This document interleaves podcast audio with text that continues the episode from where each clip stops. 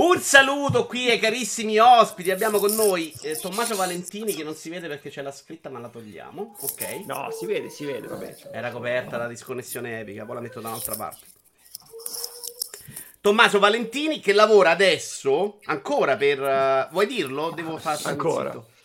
No, no, eh, lavoro an- ancora per 3D Clouds. Uh, sono già due anni, un studio indipendente italiano. È incredibile. C'è qualche gioco annunciato adesso? Sì, eh, abbiamo annunciato Thieves che uscirà a maggio, eh, non posso dire ancora il giorno, e verrà pubblicato a Team 17. Quindi tanta roba, sono preso di recente come publishing. Puoi rimandarlo se vuoi. Comunque, un passato anche lui nella stampa specializzata, siti online di videogiochi. Poi abbiamo un Gualone che conoscete tutti. Caraibi, Caraibi. E poi abbiamo anch'io, ultimo. No, sono stato anch'io in 3D Clouds un giorno. Eh. Linda abbiamo. A salutare Tommaso. sì, sì. Eh, abbiamo vabbè, veramente poco professionale, però bellissima la bambina per carità. Poi abbiamo ultimo, ma non ultimo, so... Michele Iorlaro. Buonasera, non, è, però non sono, non sono, io poco professionale, ma è mia moglie che è poco professionale, perché eh, doveva fare una cosa una, per non far sei come quello della BBC. delle scale pericolosissime. Michele Iorlaro, che in passato vi ho presentato come tossico, in realtà è caporedattore di Antenna Sud, una persona quindi super qualificata. Lavora anche per la stampa specializzata a buffo, un po' con tutti, mi pare di aver capito. Ma senza, senza aver mai capito un cazzo di videogiochi. Per, esatto, questo è. E il momento più alto della tua carriera è stato essere vagamente collega con me su Edizioni Master. Vabbè. Possiamo aver detto tutto. È stato l'Everest della mia carriera professionale. Bravissimo. Allora, io partirei. Questo fo- non so più che non ci sto capendo più un cazzo. Eh, ogni ospite sceglie un argomento e ne parliamo un po'. E dopo si passa all'altro ospite che sceglie un argomento. Cioè, abbiamo il tabellone, credo. Ah, no, abbiamo, abbiamo degli argomenti. Sì, io, io il mio l'ho prenotato, eh. È... No, dovete scegliere il primo, lo sceglie. Tommaso, ti è stata data una scaletta, a te sono quelli gli argomenti. Sì, sì, no, speravo fosse una cosa più improvvisata. Visto? Invece... Sì, ma infatti è improvvisato. Invece mi tocca scegliere. Scegli a caso, dai, tutte Mamma. Michele, io non voglio Ehi. mandarti a paese, però è un problema. Cioè, cioè, lo so, è un problema serio. E...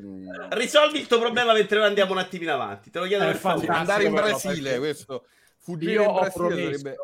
io ho promesso alla gente vado da Vito a fare casino. Non, non c'è bisogno, Valo, mi sa. Allora, il primo a scegliere è Tommaso. Tommaso, scegli il tuo argomento tra questi e ne parliamo. Io arrivo subito, eh.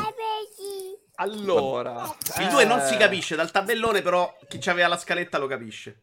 No, Ringraziamo intanto 5 che ci ha fatto tutte le grafiche, anche la roba su Twitter. Bravo, bravo, bravo, bravo. No, non, è, non era figlia mia, ragazzi. Uh, porca vacca, ma ci sono alcuni argomenti che sono veramente... Oh, io vado sull'otto che non c'è nella scaletta, che è tipo argomento a piacere. Ok, questo stiamo tipo tutta la sera, però ve lo dico perché io ci tengo un sacco, quindi questa è proprio la fine. Tommaso, recensione a Fair, si tratta del discorso recensione oggettiva o soggettiva, rottura di palle, eh, come vanno fatte le recensioni, se ah, secondo beh. te le recensioni odierne non può stare in una roba di 8-9 argomenti. Questo ci vogliono 12 mesi Vabbè, solo va. di questo. Sono, sono, abbastanza d'accordo. Tra l'altro, è, un, è, vero, è proprio eh. il mio argomento preferito. Eh? C'è proprio una roba che posso. oggettivo o soggettivo, non hai altre opzioni. Cioè, è solo A o B, bianco o nero, non c'è nient'altro. No, no, no, no. no Davvero l'hai messo come argomento questo? Cioè, sì, sì, ma è un bellissimo argomento perché ti chiedo, no, come no? adesso, adesso te... 12 giorni però, adesso, esatto, facciamo la paratura. Adesso te lo formulo.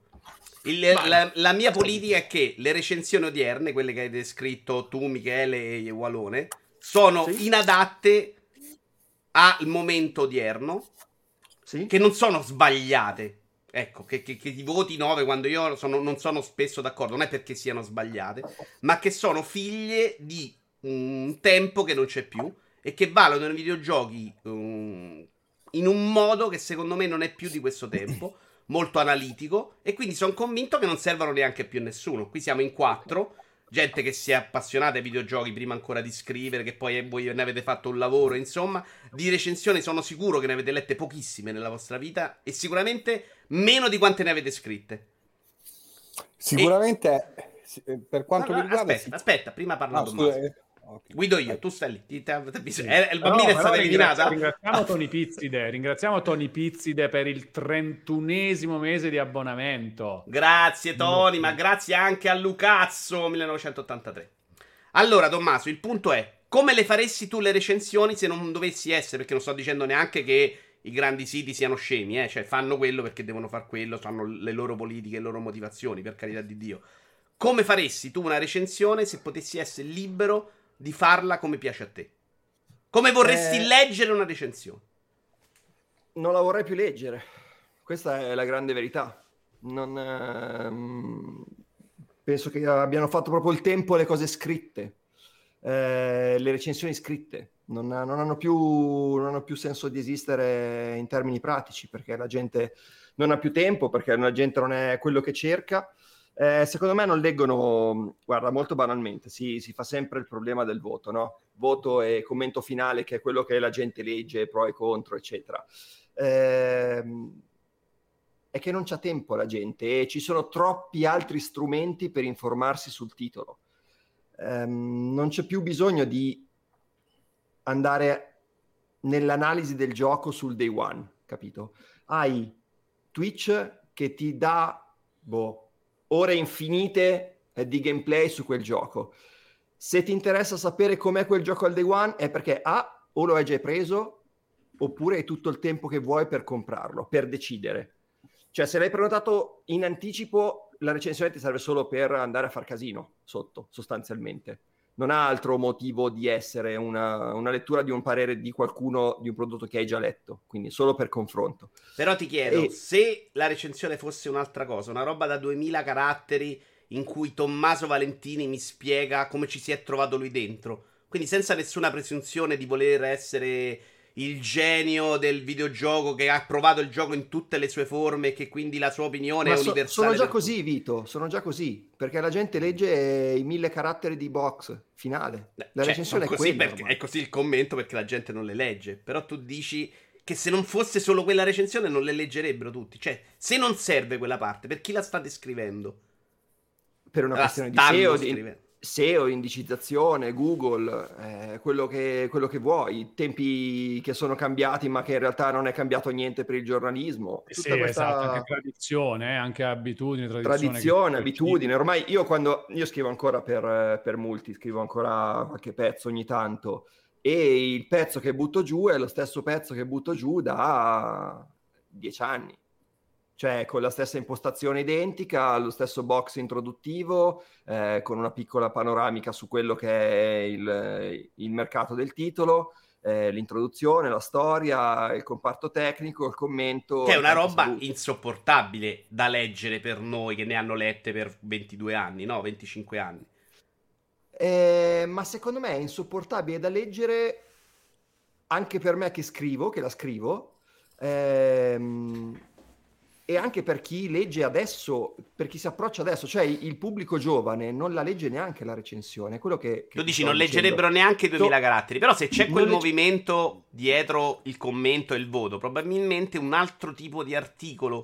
Eh, attenzione però a non confondere l'interazione della community con quello che è la recensione. Cioè lì c'è il commento all'articolo perché c'è voglia eh, di condividere la propria passione, il proprio parere non c'è voglia di discutere realmente l'articolo, perché quando leggo un articolo eh, qualsiasi, qualsiasi recensione, i commenti sotto è molto molto difficile che vadano a discutere un pezzo che è incluso nell'articolo. O vanno a eh, tirare fuori un elemento di contrasto col proprio pensiero e quindi c'è un motivo di scontro nel commento sotto la recensione oppure non c'è mai un approfondimento della recensione in quanto eh, esame del, del gioco capito quello che. No, no, ho capito quello che dici tu, ma non voglio arrivare al tipo di commenti, voglio arrivare proprio all'utilità del testo, perché quel tipo di commento l'avresti comunque in ogni modo. Quindi chiedo a Balone, no, che queste recensioni le ha scritte. E, no, e, dietro, voglio che sia chiaro questo concetto, cioè io sono convinto che dietro ci siano gente che è professionista, che è brava, che scrive. Non, non, non, non, voglio fare una cosa, la stampa sta sbagliando tutto, sono stronzi. Però, Walone, questo tipo di articolo che ormai è per abitudine, si scrive, fa l'indicizzazione quello che vuoi. È un articolo che una persona vagamente esperta la scrive, sei d'accordo, senza averlo giocato il gioco? Con un po' di malizia, di furbizia, cercando ah, magari sì, di... che sia possibile, sì, sì, assolutamente. Eh, sì, però non è neanche tanto questo, secondo me, il punto. Eh, il punto, secondo me, è che non, uh, non c'è stata un'evoluzione di questo genere letterario che è la recensione. Eh, non c'è stata un'evoluzione, o meglio, non un'evoluzione che sia andata di pari passo all'evoluzione dei videogiochi e del, del loro modo di proporsi. Cioè la recensione che tu fai al day one del gioco, o perlomeno diciamo in ottica di presentare il gioco prima che qualcuno possa acquistarlo, è la stessa recensione, lo stesso tipo di recensione, al di là dei cambiamenti che possono esserci stati a livello stilistico, a livello di, eh, che ne so, preparazione media, de, del, della gente che se ne occupa, eccetera, però è lo stesso tipo, proprio concettualmente, lo, ancora lo stesso genere letterario eh, che veniva utilizzato negli anni 90 per la recensione di giochi che così uscivano così, erano così per sempre, scolpiti nella pietra sulle loro cartucce, certo. eh, che non avevano nessun tipo di ehm, cambiamento nel, nel corso della loro esistenza. Oggi questa roba qua è sempre meno vera cambia eh, il peso di questa cosa da videogioco a videogioco, però fondamentalmente tu una recensione di quel tipo oggi la fai anche per Destiny e che non ha ness- veramente nessun tipo di senso. La recensione al day one di Destiny non ha nessun tipo di senso. La recensione di Cyberpunk 2077 eh, della versione PC con quel giudizio un po' scolpito un po' nella pietra, no? Che Però dai. Può essere, momento... perdonami, può essere una fotografia. È vero quello eh, che dici tu. Cioè allora è quello però. Eh, però, al, però, è rimasta la stessa recensione che invece eh, su, che ne so, Streets of Rage era la recensione e andava bene sempre, cioè per sempre. No, no, ma oggi non può più. Sono d'accordissimo che sia uno strumento che non va bene che vada alle brutte accompagnato con il video. Ma, mi, ma, facciamo finta che quella parte lì del miglioramento ma che non magari deve essere più fissa come cosa, non può più essere fissa la recensione di un gioco. Non può più essere Oggi eh, io, testata giornalistica specializzata su questo argomento, ho deciso che il voto della redazione oppure di, di questo singolo redattore su questo gioco è 93 e questo è non può più essere, non ha veramente più nessun tipo di senso. Cioè, No Man's Sky, in che modo lo puoi recensire nel 2016? Non, eh, Ma... E perché quella recensione è ancora quella? Su questo sono assolutamente d'accordo, ma io metto, ci metto un ricarico. Secondo me questo tipo di recensione non è più adatta neanche su The Last of Us 2, perché The Last ah, of Us 2 non è un prodotto che va in, uguale per tutti. Cambia il livello di difficoltà, cambia il televisore con cui lo usi, cambia il controller con cui ci giochi, cambia il modo con cui magari ti metti a giocarlo, no? Lo metto in compagnia, l'ho guardato su Twitch, l'ho conosciuto prima o non me ne sono informato, informato. Tutte queste caratteristiche. Cosa stai facendo esattamente? Scusa. È un po' del casino che avevo promesso di fare. Questo qua è un po' subdolo. Senza... Secondo me, anche in quel caso, l'idea della recensione che vale per tutti è folle. Perché Walone ha un vissuto che lo rende completamente. Ma il vissuto di videogiocatore oltre che di vita, perché è importante anche sì. quello quando ormai oggi giochi The Last of Us 2. Perché il valore essere umano è importante nel giudicare quel tipo di storia, no? Ed è completamente diverso dal mio. Far finta quando si scrive una recensione, e vengono scritte così, che quel mm, recensore abbia giocato tutto il gioco a tutti i livelli di difficoltà, con tutti i controller, l'abbia ripreso in mano, cioè quando spesso si fa fatica anche a finirlo un gioco, se devi uscire al day one alle 18.01 tutti insieme, se no sei morto due minuti dopo trovo che anche in quel caso non è solo il problema del gioco che cambia, perché ovviamente quello è un problema. Ma trovo che, che da principio è dieci anni che è vecchia quella recensione, non oggi. Sì, c'è teocrazia da qualche parte. Mm, ah, eccolo sotto, caspita, non lo vedevo. Allora, Teocrazia che ha risolto brevemente i suoi problemi legali e insomma... Mamma mia che bello che è! no, signore, sono passato solo a salutarvi perché vi voglio benissimo. Faccio un giro di saluti. Innanzitutto volevo salutare Tommaso, porca puttana che dal 2016 che dobbiamo bere qualcosa assieme e io sono messo così male, guarda, che mi sto bevendo sta cosa che non costa neanche un euro, non so cos'è. Alla tua. Vogliamo dirlo che le tre con Salute. Tommaso Valentini e Stefano Brocchieri in studio da multiplayer.it è stato le tre più bello di sempre? Vogliamo dirlo? Ma come... Quale tre? Vabbè, whatever. Poi Gianlucone ovviamente. Sì, sì, sì, è, è stato sicuramente il più bello. Gianlucone Belgio che lo voglio benissimo, noi siamo fatti una Gamescom 2010, cioè pensate, non so quale lui, pensate che probabilmente il pubblico di Vito Juva ancora non è nato nessuno, però il punto è... No, da me stanno i vecchi, eh, non credo che... No, sono tutti vecchi, siamo bello. È bello, no, è bello immaginarla così. Ascolta, eh, io vivo in un posto che adesso mi affaccio, cioè il cantiere. Anche tu? E ogni giorno cambia, è bellissima sta cosa. È Però... fantastica, sì. Non fai le foto come faccio io, perché? Ecco, volevo arrivare qua perché mi sentirei un, eh. po', un po' un deficiente a fare le foto private, ce le scambiamo io e te private, dai, no? Ah, privato, allora privato, sta cosa ci sta, sta cosa ci sta, giuro che domattina comincio, te le mando. Grazie. E poi ovviamente voglio salutare ovviamente l'unica, senza offesa per gli altri, l'unica vera rockstar del mondo dei videogiochi, guardalo lì, il migliore, lui il numero uno, anche e soprattutto quando dice cazzate è sempre il numero uno, quasi sempre. E niente, basta. Il pubblico, penso di non scordare nessuno. Love. Sì, ciao. io, io sai che sono stronzo, però. Eh? Anche ciao, Vito. ah, è vero. Porca troia. Ma scusa, ma non è l'angolo di Farenz questo, scusa. Tu che cazzo c'è, c'è. Grazie, Teo. Ti levo, eh? Le, mi levo la cazzo, addio. No, ciao, bello, grazie. Ciao, Teo. Ciao, Teo. Grande momento comunque, grande sì, momento. Ormai sì, nella serata non potremo mai più superare vero, questo tipo. Eh, possiamo spegnere, allora, tanto la chiacchierata l'abbiamo fatta. Teo ci è arrivato.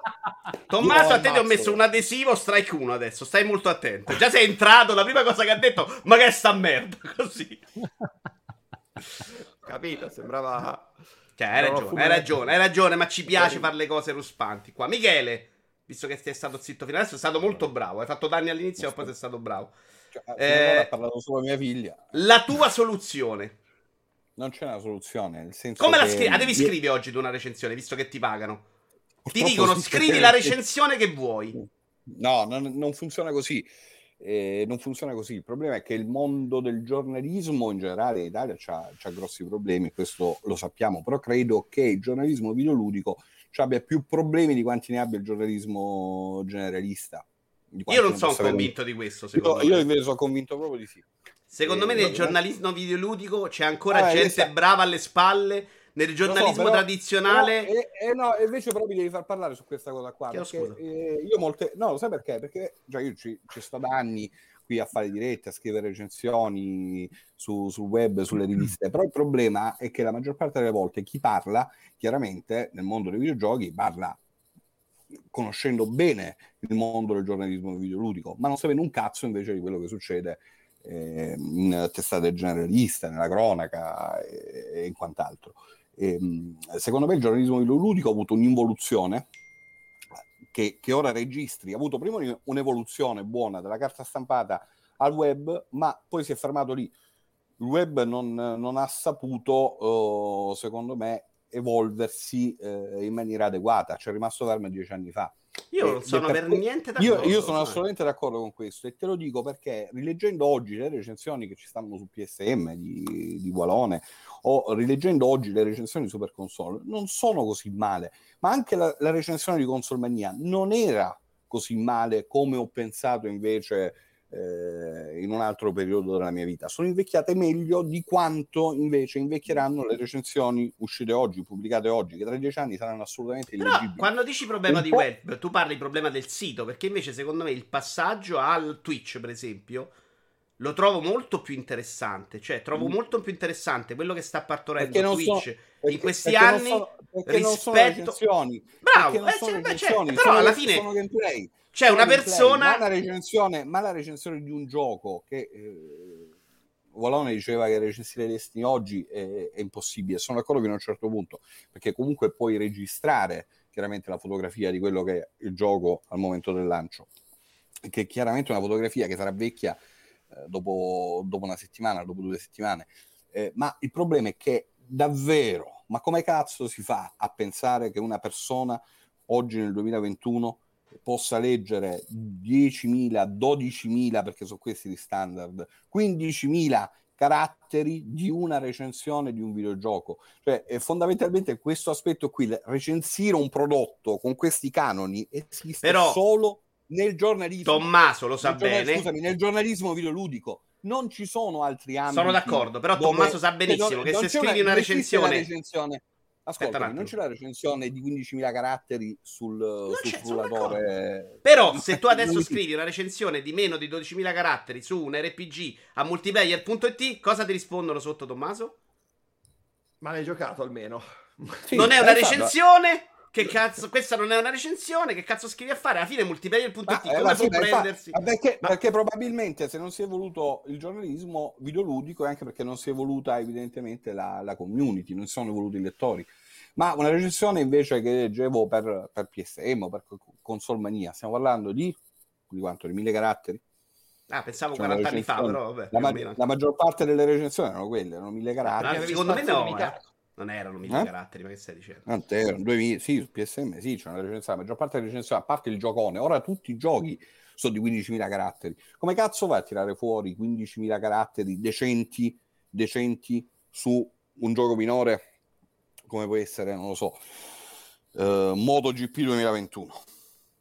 Seriamente, non è così. Poi tutti ce lo facciamo andare bene come discorso perché pare che sia questo lo standard da rispettare per, per il sito di Google e quant'altro. In realtà un buon articolo, a prescindere dalla recensione, un buon articolo è sempre un buon articolo, cioè, a prescindere dal fatto che sia una recensione che sia, o che sia un'inchiesta o che sia un pezzo di cronaca, un buon pezzo scritto bene, interessante e bello da leggere nei videogiochi. Ecco, questo ci arrivo sempre... sul pezzo bello da leggere, ci arrivo dopo, la faccio a valore questa domanda. Eh, Tommaso... io, credo, io, credo, che il problema, il problema, sia che non sempre è così interessante da leggere una recensione di 15.000, kilo, di 15.000 caratteri. Anche, anche abbiamo capito. No, no, però la domanda per, per, ah, per la, no, no, una cosa, una cosa giusto per eh, su PSM, diciamo, la recensione da una pagina era effettivamente di 2000 caratteri eh, la maggior parte delle recensioni però era di almeno due pagine. Il gioco diciamo non proprio cosa, il gioco medio due pagine quindi fai 3-4 mila caratteri box esclusi.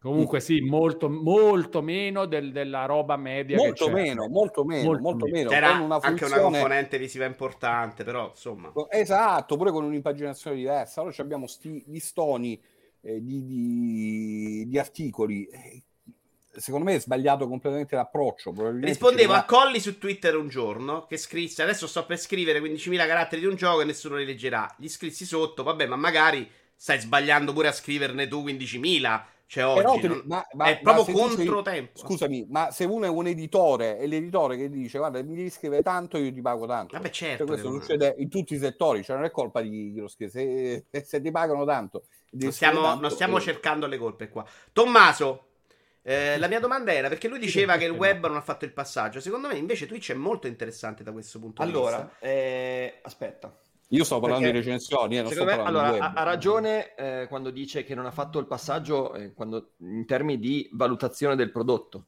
Cioè, la recensione è identica a quella che c'era sulla carta stampata dieci anni fa. Su questo sono pienamente d'accordo. Cioè, eh, dieci anni fa, sì, quel, anni fa no. quel pezzo non si è evoluto come struttura, appunto, come dicevamo prima, ok? C'è sì, sì, col, con l'intro che è sempre uguale, proprio parliamo della storia del Bravissimo. videogioco, di chi l'ha fatto. Ma è, pure, ma è pure sballato pure come impostazione giornalistica. Cioè l'attacco della maggior parte delle recensioni è, è completamente contro qualsiasi regola. Cioè non c'è la notizia. Tu mi devi dire nella, nelle prime due righe, nel primo paragrafo, mi devi dire se il gioco fa schifo o no. ed è una cosa che non esiste. Cioè si parte davvero con... Uh, con, con, la preistoria, cioè tutte le recensioni partono così e, e, ti devono sviscerare. Alla fine non capisci neppure come cazzo è il gioco, perché la maggior parte delle recensioni tu pigli il testo e ci puoi mettere tranquillamente un 6 o un 8.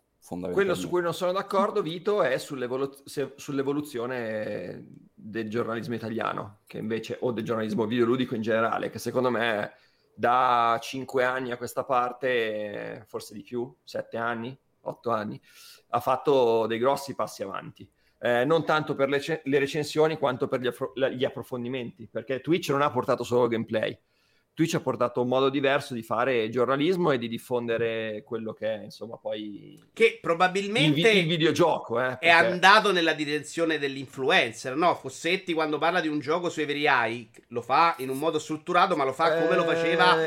Ni, ha, ha, ha, inglobato anche l'essere esatto. influencer ma lo fa per, eh, A, per, per, restare un po' a galla rispetto alla concorrenza, che se no, cioè, quella è una cosa che va fatta perché altrimenti ti schiacciano i veri influencer, quindi devi portare un po' di quello perché l'interesse eh, su Twitch c'è per quello, c'è per gli influencer, quindi devi essere un pochino influencer quando fai, eh, quando fai anche del giornalismo, nonostante non sia una cosa bellissima. No, no, secondo me però è ma, ma, è, ed è una, co- ma è una cosa che non può esistere in nessun altro ambito. Cioè non puoi fare ma l'influencer per... e fare il giornalista. Non, non questo, questo perché?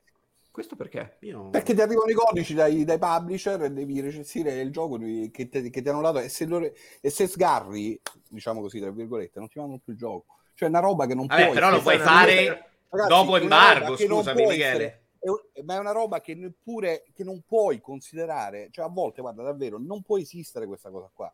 Non può esistere, c'è molta più genuinità per questo nelle recensioni, nei pezzi scritti sulle riviste di vent'anni fa, dove tu trovavi veramente voti completamente diversi tra una, tra una rivista e l'altra e capivi se chi aveva provato il gioco gli era piaciuto il gioco che oggi dove i voti sono tutti standardizzati. Cioè questo tipo di, di meccanismo non può funzionare. Cioè non, Ma invece non sta esiste. funzionando, non so quanto Ma io, io, non credo, io non credo invece che funzioni. Secondo me nel no. voto è molto più difficile trovare le differenze perché quel tipo di strumento che valuta gli asset molto più di quanto ti dà un gioco come persona eh, i videogiochi oggi è difficile che sono fatti con le texture di merda. Quindi, se vai a valutare Anthem per uh, il valore produttivo, è difficile che vai troppo in basso. Ma come fai a Però quando a... il, il, recensore ti parla su Twitch, ti racconta Anthem come l'ha vissuto. Ragazzi, io, io, sto tenendo, io sto tenendo Twitch nel, uh, faccio devo puntualizzare questa cosa che altrimenti mi concetto è sballato. Io non sto parlando di Twitch. Io sto parlando delle recensioni classiche, quelle che troviamo su. Eh, beh, però siamo andati avanti. Quindi fai parlare, Tommaso. Abbiamo, superato le recensioni classiche. Siamo andati a cosa stanno facendo oggi la stampa specializzata. Okay. No, ti, ti, dicevo, si è, si è ampliata. Eh, perché prende la recensione è la base di partenza, è quasi un pezzo dovuto, è un, un fatto dovuto la recensione quello che è l'approfondimento sul gioco, secondo me, viene fatto attraverso altri canali. Successivamente, infatti. Successivamente, successivamente. Cioè, ti, per quello ti dico che la recensione è quasi inutile. Cioè, è il veicolo che porta la gente a discutere sotto, ma poi la, la reale ciccia eh, la fai da un'altra parte, non la fai con la recensione. La recensione, se la scrive Fossetti, chi segue Fossetti, adesso dico Francesco per dire una persona qualsiasi, sì, può essere Umberto o Alone, insomma. Eh, secondo me gli basterebbe il voto. Cioè, se Wallo ti dice per me questo gioco è da 9, basta, quella è la recensione. Poi l'approfondimento lo fa su Twitch. Ok, chi segue Wallone da 10 anni, 20 anni, eh, si fida. Non gli serve il testo per discutere con lui. Secondo me è più interessante avere un confronto diretto durante il gameplay. Per quello ti dico che è abbastanza inutile. Gli basta il trafiletto a Wallone per spiegare il suo punto di vista. Sono assolutamente d'accordo. Parte. A Wallone volevo chiedere, però, perché secondo me una motivazione è questa: è invecchiato, uno strumento vecchio, la gente legge poco. Un'altra è che le recensioni sono spesso brutte. Ma non perché non ci sia l'italiano, ma perché si è scelta una forma. Io però non posso. Sto lei vedendo poi indifferita, no? E vedo a te che giri la testa adesso che c'è un problema. Eh, sono brutte in quanto si è scelta la via della uh, forma più che della sostanza. Cioè, un bello articolo, secondo me, anche di musica, che a me è, l- è proprio l'argomento di cui non frega un cazzo. Se è scritto bene da una persona che mi piace leggere, me lo leggo ancora oggi 2000 caratteri, mai 18.000. La recensione dei videogiochi è un argomento che mi interessa molto, faccio fatica perché non è quasi mai, perché poi qualche caso raro c'è, per esempio Bruni, lo dico spesso, per me è uno che scrive proprio un bel italiano da leggere.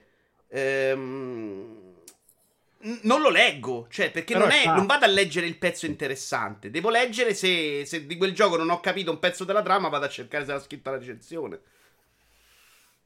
Sì, sì, sì, ho, sì ci sta, assolutamente.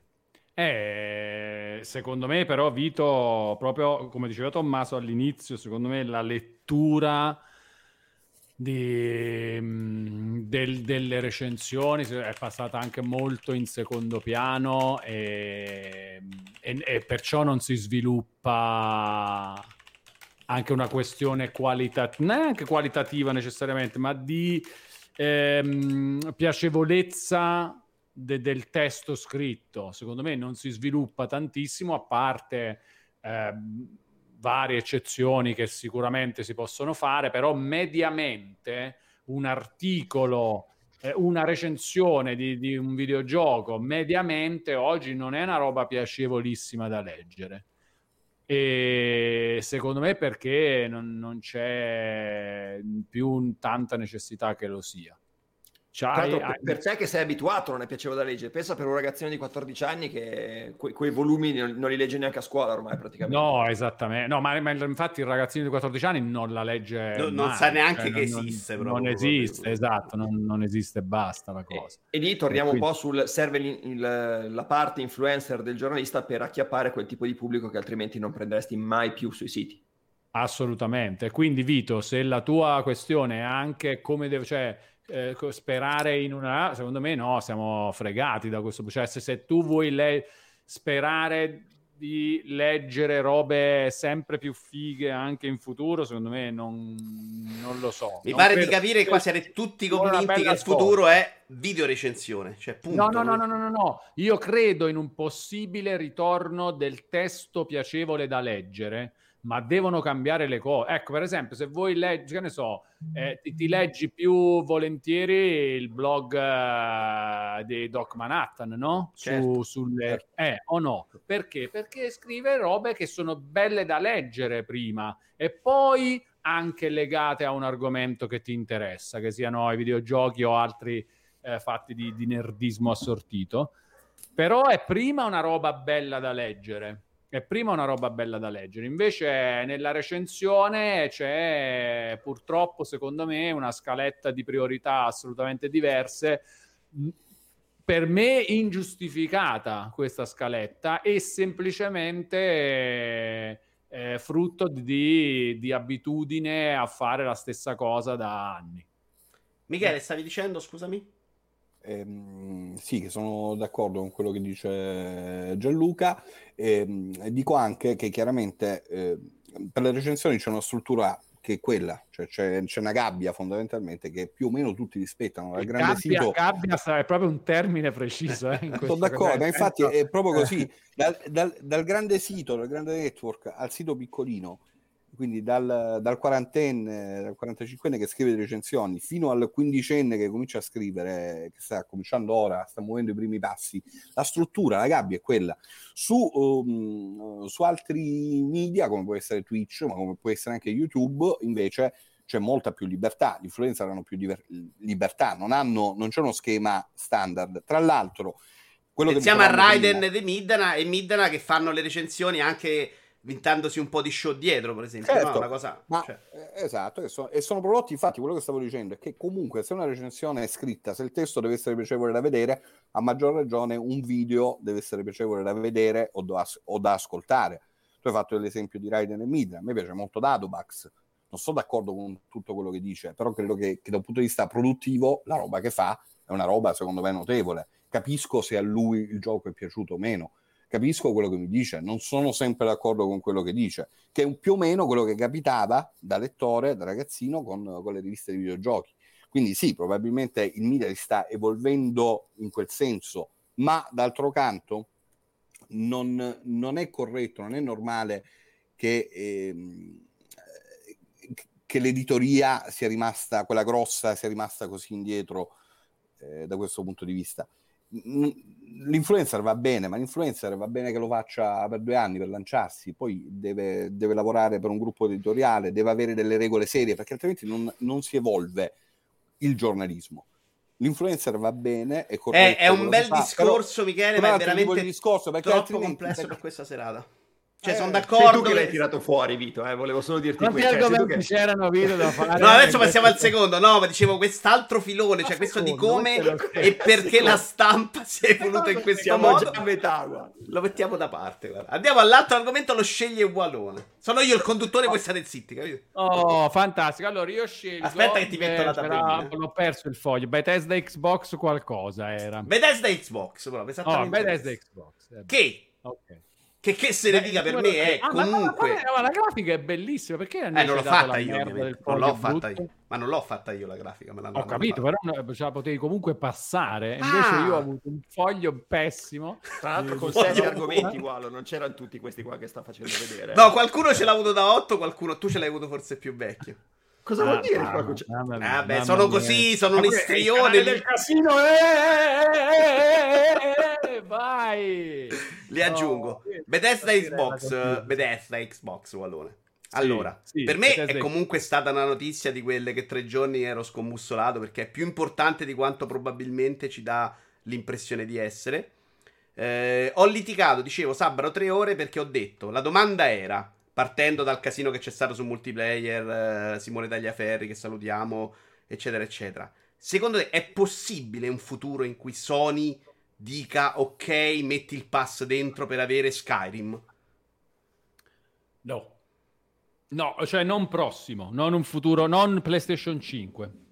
Guarda, ho fatto un video su, su non mi ricordo, eh, penso che uscirà lunedì prossimo su questo argomento.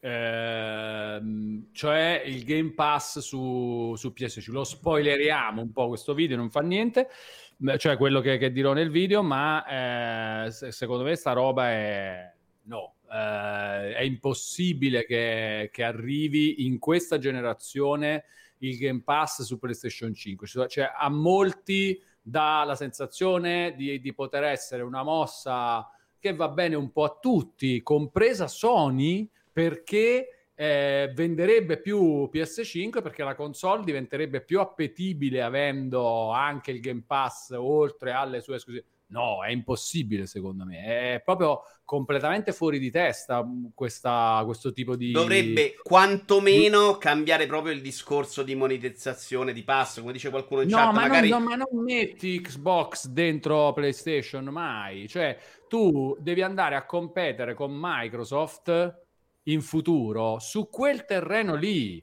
Cioè Soprattutto adesso in cui loro sono ancora dalla parte in cui dicono per me quel mercato non è sostenibile. Per Ho me il capito, gioco deve costare. Non, no, no, sto, sto andando dalla tua parte. Cioè, secondo eh. me, a maggior ragione adesso che Sony dice i giochi devono costare 80 euro, dargli un pass che comunque svalutano l'idea.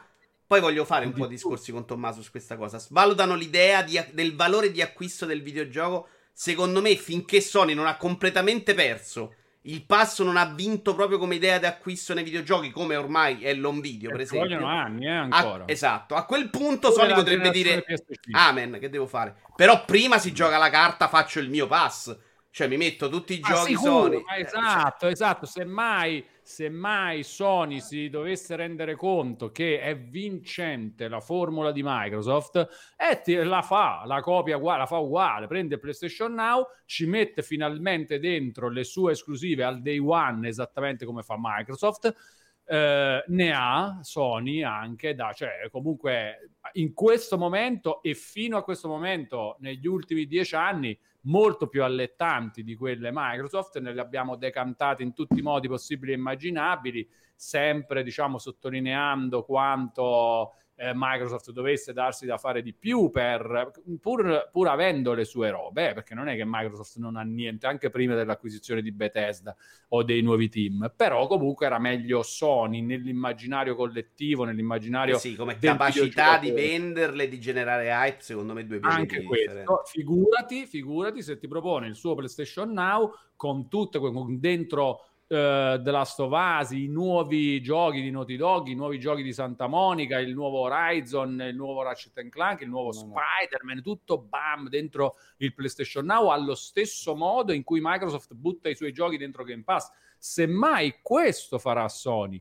ma non si mette il Game Pass di Microsoft in casa per eh, dare spazio a quello che è il suo concorrente, del, che se adesso è un concorrente di cui magari puoi anche un po' sottovalutare le potenzialità, però Sony lo sa che invece quando si tratta di Game Pass e della sfida che ci sarà tra piattaforme, a prescindere dalle console fisiche, eh, quando ci sarà la, la, sfida tra le piattaforme, quando PlayStation Now e Xbox Game Pass saranno due app di un televisore qualunque, eh, là la sfida c'è e come e Sony non può far avvantaggiare Microsoft ancora più di quello che già sta un po' succedendo mettendosi addirittura il Game Pass su PlayStation 5 in più ti togli le vendite dei tuoi stessi giochi perché se sul Game Pass c'è Outriders che esce in questi giorni e io non me lo compro a 80 euro sullo store di Sony capito? È, è inevitabile no? ma non solo questo è gioco diretto contro gioco diretto ma se io ho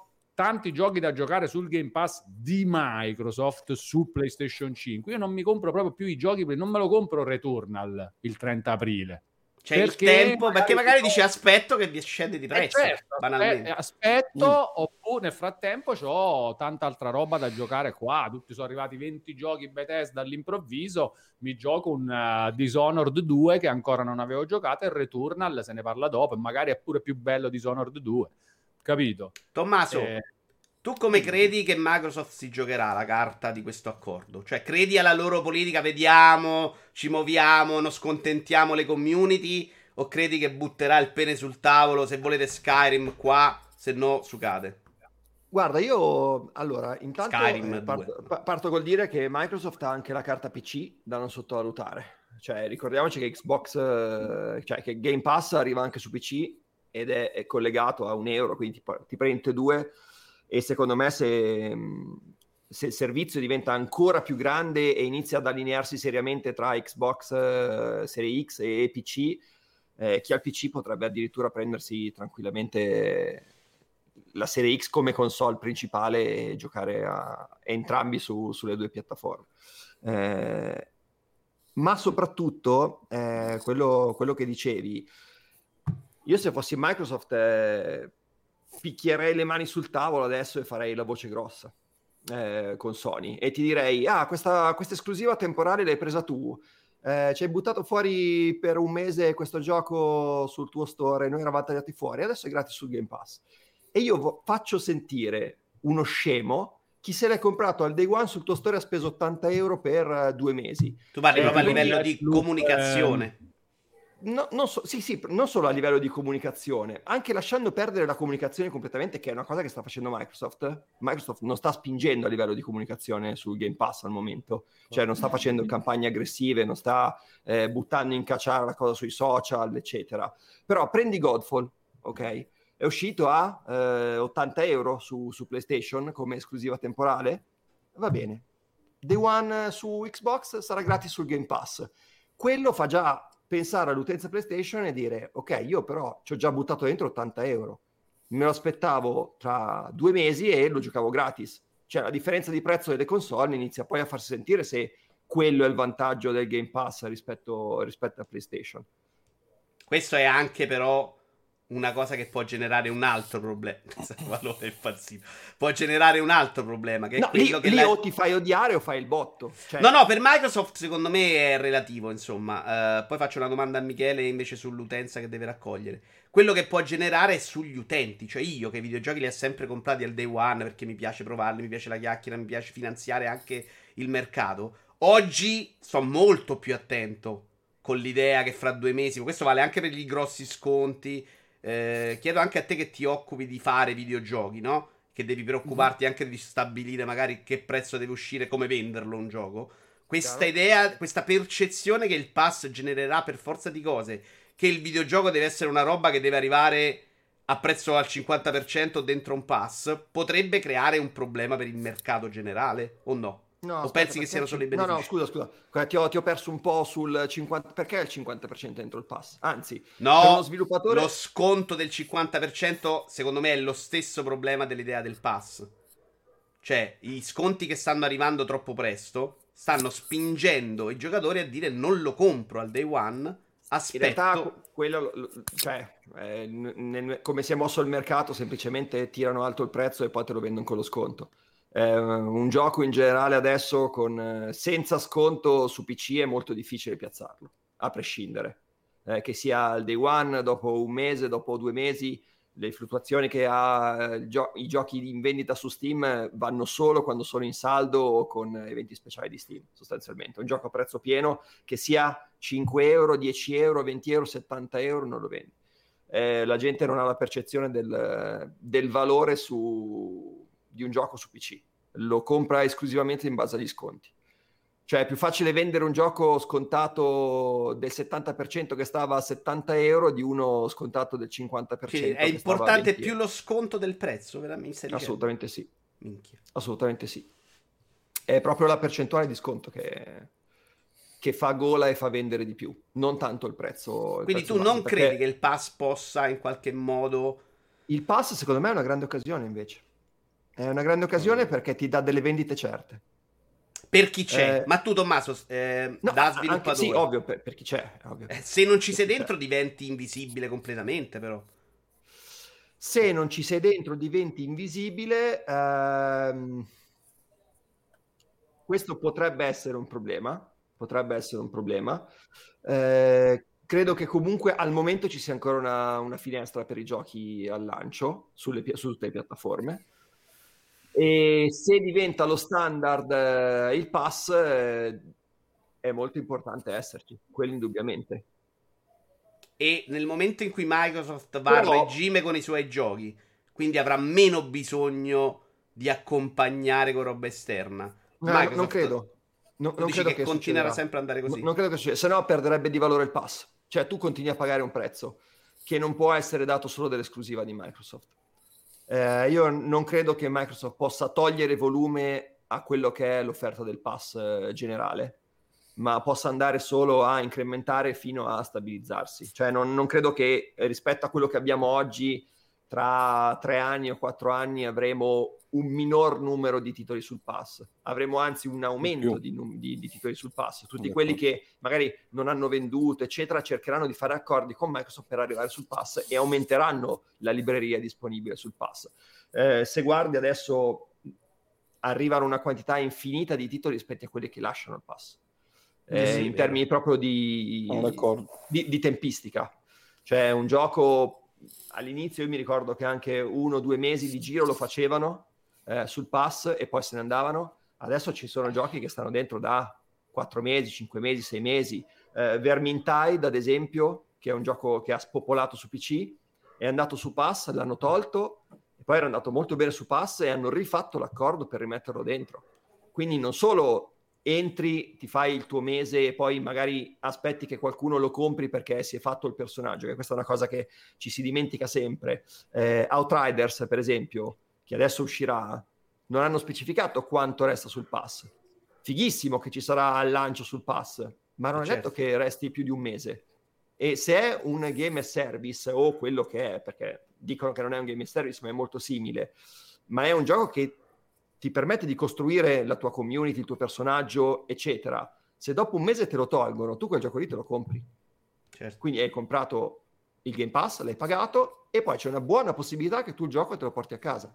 Dipende, ci sono tante finestre possibili su questa, su questa cosa e come ti dicevo, per gli studi indipendenti piccolini, riuscire a entrarci è tanta roba perché ti assicura delle vendite, perché quando vai sul pass Microsoft ti, ti paga una stima sui download e sono vendite sicure ancora prima di arrivare a, al pubblico e poi ovviamente tutta la pubblicità no, certo, eh, elimina fondamentalmente elimina il rischio che è una roba che per i videogiochi è terribile certo. Michele esatto. Per te è una domanda difficile, però, perché secondo me tutto però... questo baraccone del pass si regge in piedi se mai.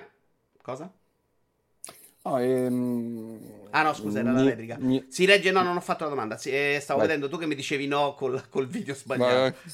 Si regge tutto sto baraccone di Microsoft, secondo me, se riesce veramente però a portare dentro gli utenti che vuole Phil Spencer, cioè molto oltre quelli che giocano oggi ai videogiochi, e quindi deve andare a prendere il pubblico che non conosce oggi il pass, perché Microsoft nemmeno ci sta provando a comunicarlo a loro. Cioè, no, ed è anche il motivo per cui secondo me Spencer non sta picchiando su Sony, perché l'obiettivo di credo che sia reale, Spencer, sia allargare veramente per una volta sì, sì. questa utenza dei videogiochi sono, che per un sacco di ragioni diverse è sempre basso. Sono assolutamente d'accordo e peraltro ehm, io credo, sono convinto che Game Pass, che l'obiettivo di Microsoft sia far arrivare Game Pass anche su PlayStation e, e, per me potrebbe arrivarci anche in questa generazione, non domani, non il dopodomani. di Microsoft è quello. Sì, eh, ma, ma, io credo che non sia davvero così impossibile, perché non bisogna sottovalutare sotto questo aspetto l'acquisizione di Bethesda, riallacciandoci al primo argomento, perché pensare che l'utenza eh, PlayStation possa fare a meno nel nuovo Elder Scroll Mm, io non sono così convinto, cioè non sottovalutiamo questa roba qua, perché un discorso, a parte quello chiaramente degli studi indipendenti, che è quello che faceva Tommaso, e mi ha fatto molto, mi, l'ho trovato molto interessante quello che diceva, perché mi conferma eh, quello che pensavo, ma ragazzi, eh, pensare che eh, il nuovo Skyrim, tanto per dire, n- non possa non uscire su PlayStation, non, è una roba grossa. Però così può come, essere quello come, che dice Tommaso. Così, cioè...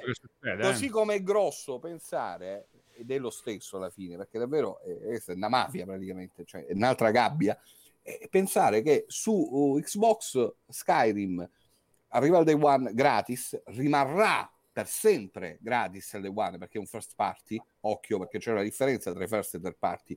I first party entrano nel pass e non certo. escono più quindi Skyrim entra nel pass e non esce più dal pass. Pensare che su PlayStation invece devi pagare 80 euro per comprare Skyrim, perché eh, voglio dire, c'è, c'è, anche questa possibilità.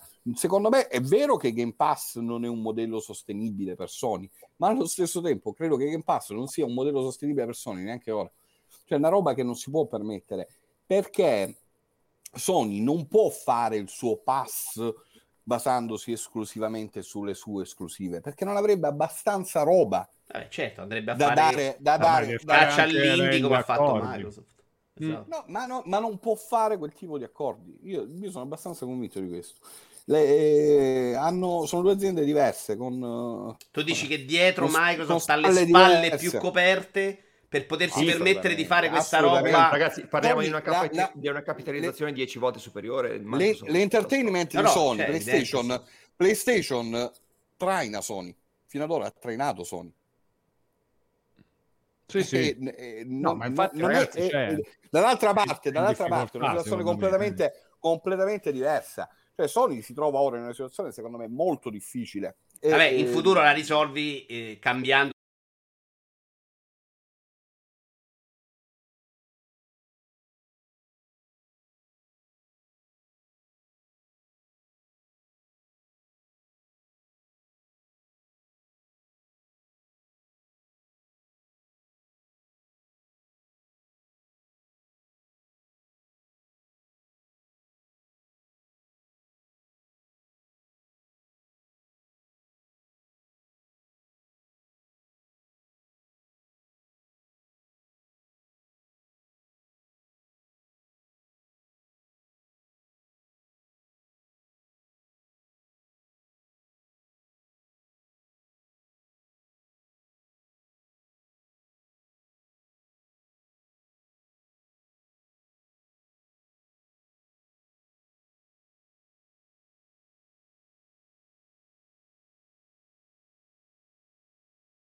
Incredibile. Però adesso Twitch ha messo l'opzione, adesso c'è l'uomo con le mani nella testa, quindi non mi, fa, non mi sì, divide bella, il video, bella, è fantastico. Infatti, quello, infatti, che cos'è? Cioè, c'è una spunta, c'è... un'opzione, siamo online credo tra l'altro. Eh. Sì, sì, ma cioè, quella roba lì è che eh, cioè, si fa tipo quando tu ti disconnetti un attimo. Cioè la, quando la discussione non è lunghissima, Twitch c'è un'opzione che ti dice tienilo unito in quel modo. Fantastico. Fantastico. Siamo tornati. Stavo dicendo a Michele: eh, secondo me è vero che Sony non può tenere quel modello, ma può cambiare il suo modo di fare videogiochi. Non esce più The Last of Us 2 come ce l'abbiamo in mente oggi, o Uncharted no, no, 4, uscire... ma secondo, riduce. Secondo me invece secondo me è auspicabile invece che The Last of Us 3 esca così come sì, sì non sto dicendo debba, che non è auspicabile debba uscire e che allo stesso tempo ci sia il Game Pass anche su PlayStation magari con formule diverse con costi diversi con un'offerta diversa tutto quello che vuoi ma io credo che si andrà in questa direzione e secondo me ci si arriverà già in questa generazione, a meno che chiaramente Sony non se ne esca um, con qualche altro modello, però così di base, facendovi due ragionamenti, a me sembra veramente difficile andare a replicare una roba del genere. Peraltro, no, però perché Pass... Sony se lo deve mettere? Cioè perché Sony lo accetta? Per Microsoft è certo che è ovvio perché, che perché, perché non perde, non perde eh, dei giochi che davamo per scontato che arrivassero su PlayStation e che gli acquirenti, che l'utenza PlayStation dava per scontata che arrivasse, che oggi non arriveranno più e domani saranno ancora di più. Perché se eh, chiaramente eh, su, uh, su Xbox c'hai l'hardware migliore in caso di Serie X, c'hai l'abbonamento a 13 euro che ti dà anche il Gold, c'hai anche la libreria PC, c'hai la libreria console con Bethesda e anche con Electronic Arts perché c'è anche comunque una forma di Electronic Arts, c'hai anche lo streaming sui dispositivi mobile. Cioè, eh, ragazzi, è una roba davvero che come... Certo. Però come fa, fa prima come Microsoft fa a comprarsi Sony probabilmente, cioè a inglobarla dentro. Ah, non lo so, ma que- quella, quella, è una cosa che sicuramente non, quella è una cosa che sicuramente non potrebbe avere. Io sono convinto che Nintendo, parliamo anche di Nintendo, cioè che Nintendo e Sony finché potranno faranno proprio un muro nel modo più assurdo possibile ci proveranno, però in questa industria le cose cambiano molto velocemente. Ah, per carità. Secondo me Nintendo è proprio fuori da questa, da questa diatriba. Anche secondo me, detto questo. Detto Perché questo, comunque non, ha, non, ha, non, ha, una quantità di giochi no, già non si, accava- esatto, che si accavallano però, però, però, anche in una situazione di mercato in cui Nintendo uh, voglia, volesse continuare ad avere una, un hardware non così performante, ma che gli permette come Switch, insomma, eh, che gli permette determinate cose, ma la esclude da altre, avere un Game Pass in streaming su Switch, solo streaming. Cioè pensate, giocare Elder Scroll, il nuovo Skyrim su Switch in streaming. Con un abbonamento magari. Allora Michele, se mi scegli l'argomento giusto, ci attacchiamo a questo qua e manco ce ne accorgiamo che hai cambiato argomento. Guarda, ce n'era uno Nintendo da una parte. Reggie Switch non... was a make or break. Aspetta eh. un attimo che vado a prendere quella scaletta. Dimmi 4, dimmi solo argomento 4, poi vado io, vai tranquillo. Ah, io direi di partire ora, di, di, di, di agganciarci con l'argomento 4. Bravo, perché Nintendo è molto diversa, però quella dichiarazione di Reggie che dice che Switch è stato un prodotto make or break it, secondo me è molto importante ed è passata un po' troppo sotto traccia. Allora, quelli del mio canale lo sanno perché gli ho fatto già due palle così. Però, secondo me, in quell'ottica là, cioè Wii U è andato tanto male di Switch ancora c'è la Magatel, ma anche nei loro uffici che devono capire esattamente perché è andato così bene. Non potrebbe Nintendo pensare in futuro di aprirsi un pochettino anche lei come sta facendo Sony adesso, sì. cioè cominciando a portare su PC un po' le sue IP, immaginando anche un futuro in cui lo streaming abbia preso anche il sopravvento, perché in un futuro in cui la console fisica non esiste più, Nintendo perché dovrebbe opporsi al PC? Oh, non si deve opporre al PC, solo che i Nintendo sono molto chiusi e quindi andare a fare una conversione di un gioco Nintendo, eh, sono pure piccolini, andare a fare la conversione di un gioco Nintendo su PC o lo fanno loro internamente, che è una cosa molto Nintendo, oppure dovrebbero uh, appaltare la conversione.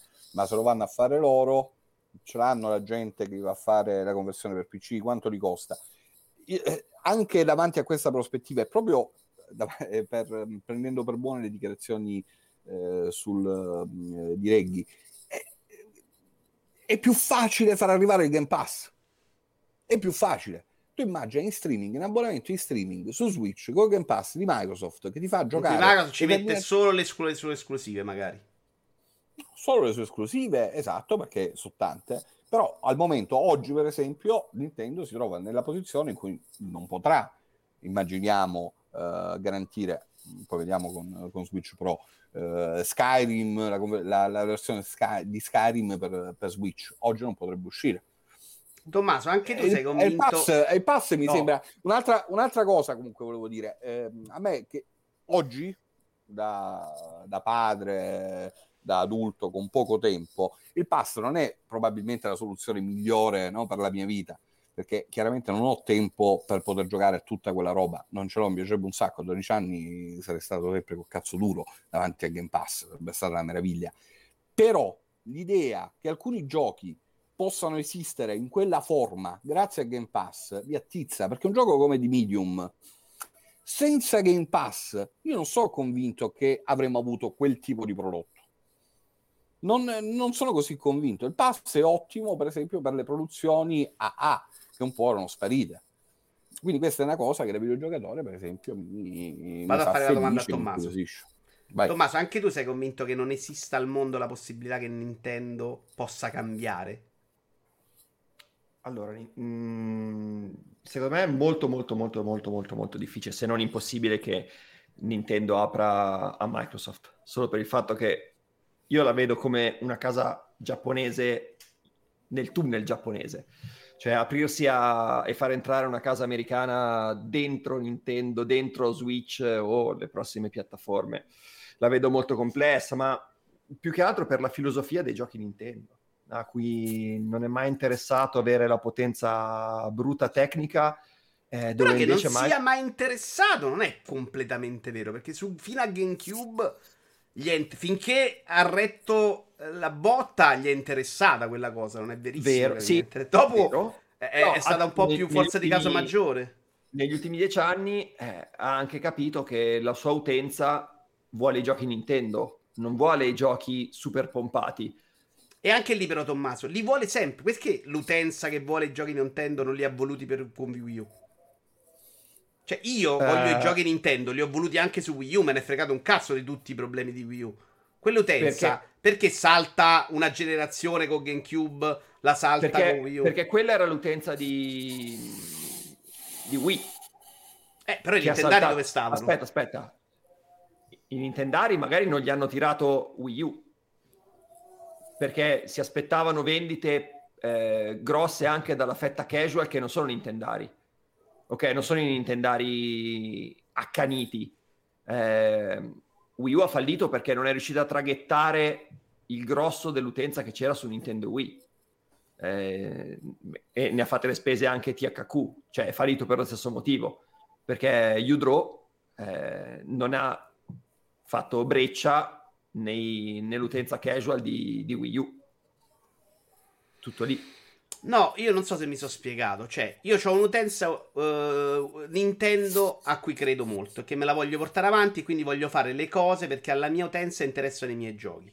Questa utenza esatto. o è schizofrenica o è 13 milioni che è quelli che si sono comprati Wii U. Io, da eh. appassionato Nintendo, non esalto una console perché Wii U il controller non mi piace. Voglio. Quanto ha, ha venduto Zelda? Zelda vende di solito pochino, insomma, non, non, tantissimo, però su Switch ha venduto. Però Wii U 13 milioni. Dov'è eh, okay, il Nintendaro? Eh, eh, probabilmente è quel 13 milioni che si è comprato che... La, la, la, console a occhi chiusi. Eh, va benissimo, però se è solo 13 milioni, che è quello che ti fa dire Switch, o indoviniamo o facciamo diversamente, queste le parole di Reggi, probabilmente non è sufficiente. Per dire continuo a fare sempre le cose come piacciono a me.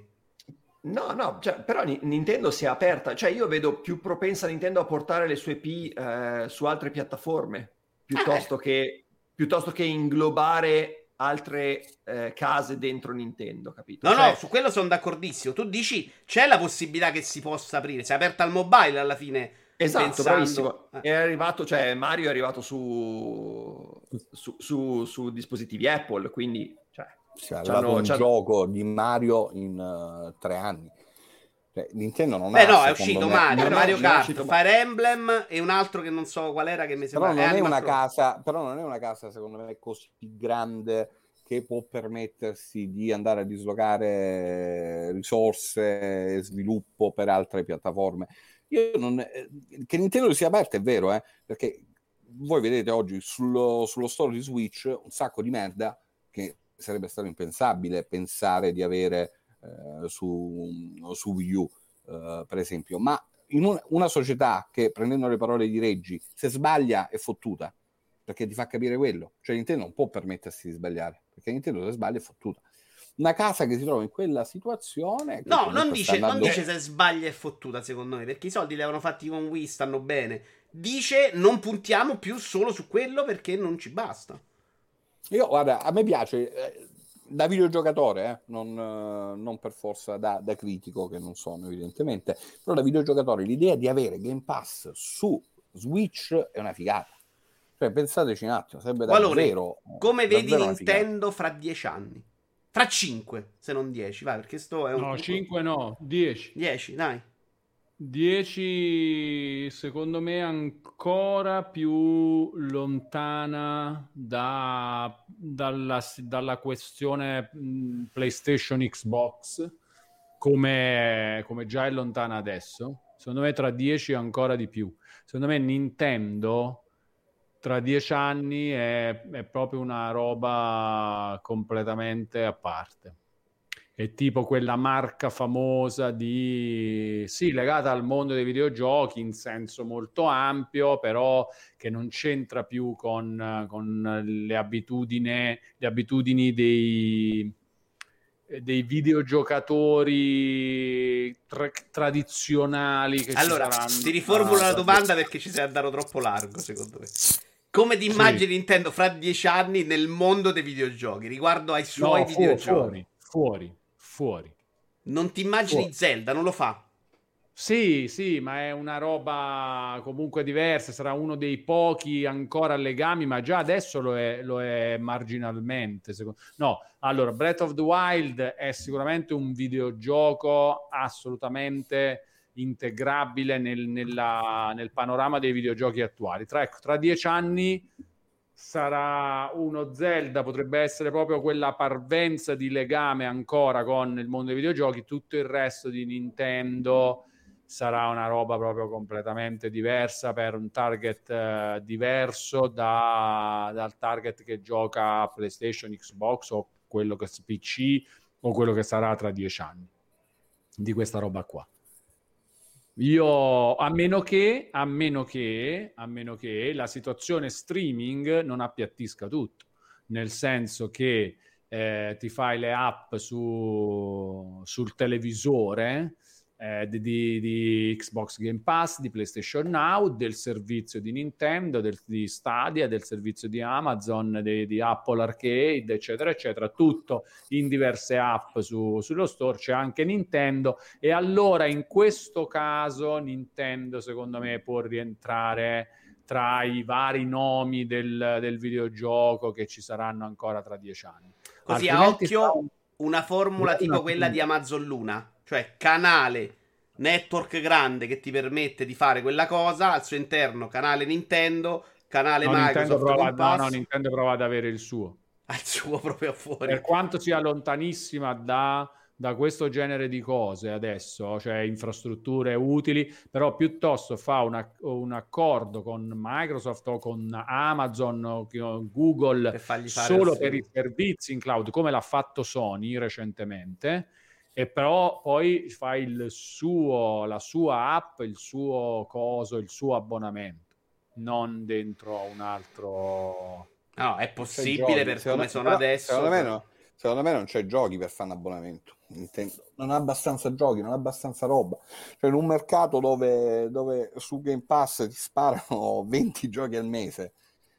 Non, Beh, non ma cioè, devi comunque far avere gli indie che hanno tutti. Beh, eh. cioè, conoscete dire Ah, capito, ma, devi fare, ma, devi andare a fare, ma devi andare a fare gli accordi. Guardate, io non, non capisco se eh, mi sembra che vengano eh, prese per buone, eh, che sembrino più plausibili, teorie, eh, come dire, anche abbastanza molto fantasiose, piuttosto che pensare che semplicemente basta mettere un'applicazione che già esiste, che è Game Pass, su altre su altri sistemi. Ma così ci guadagna solo Microsoft, è per questo che non può... Io sono cioè, assolutamente d'accordo con È ovvio che è tecnicamente più facile, ma ci no, guadagna ma, ma ci guadagna...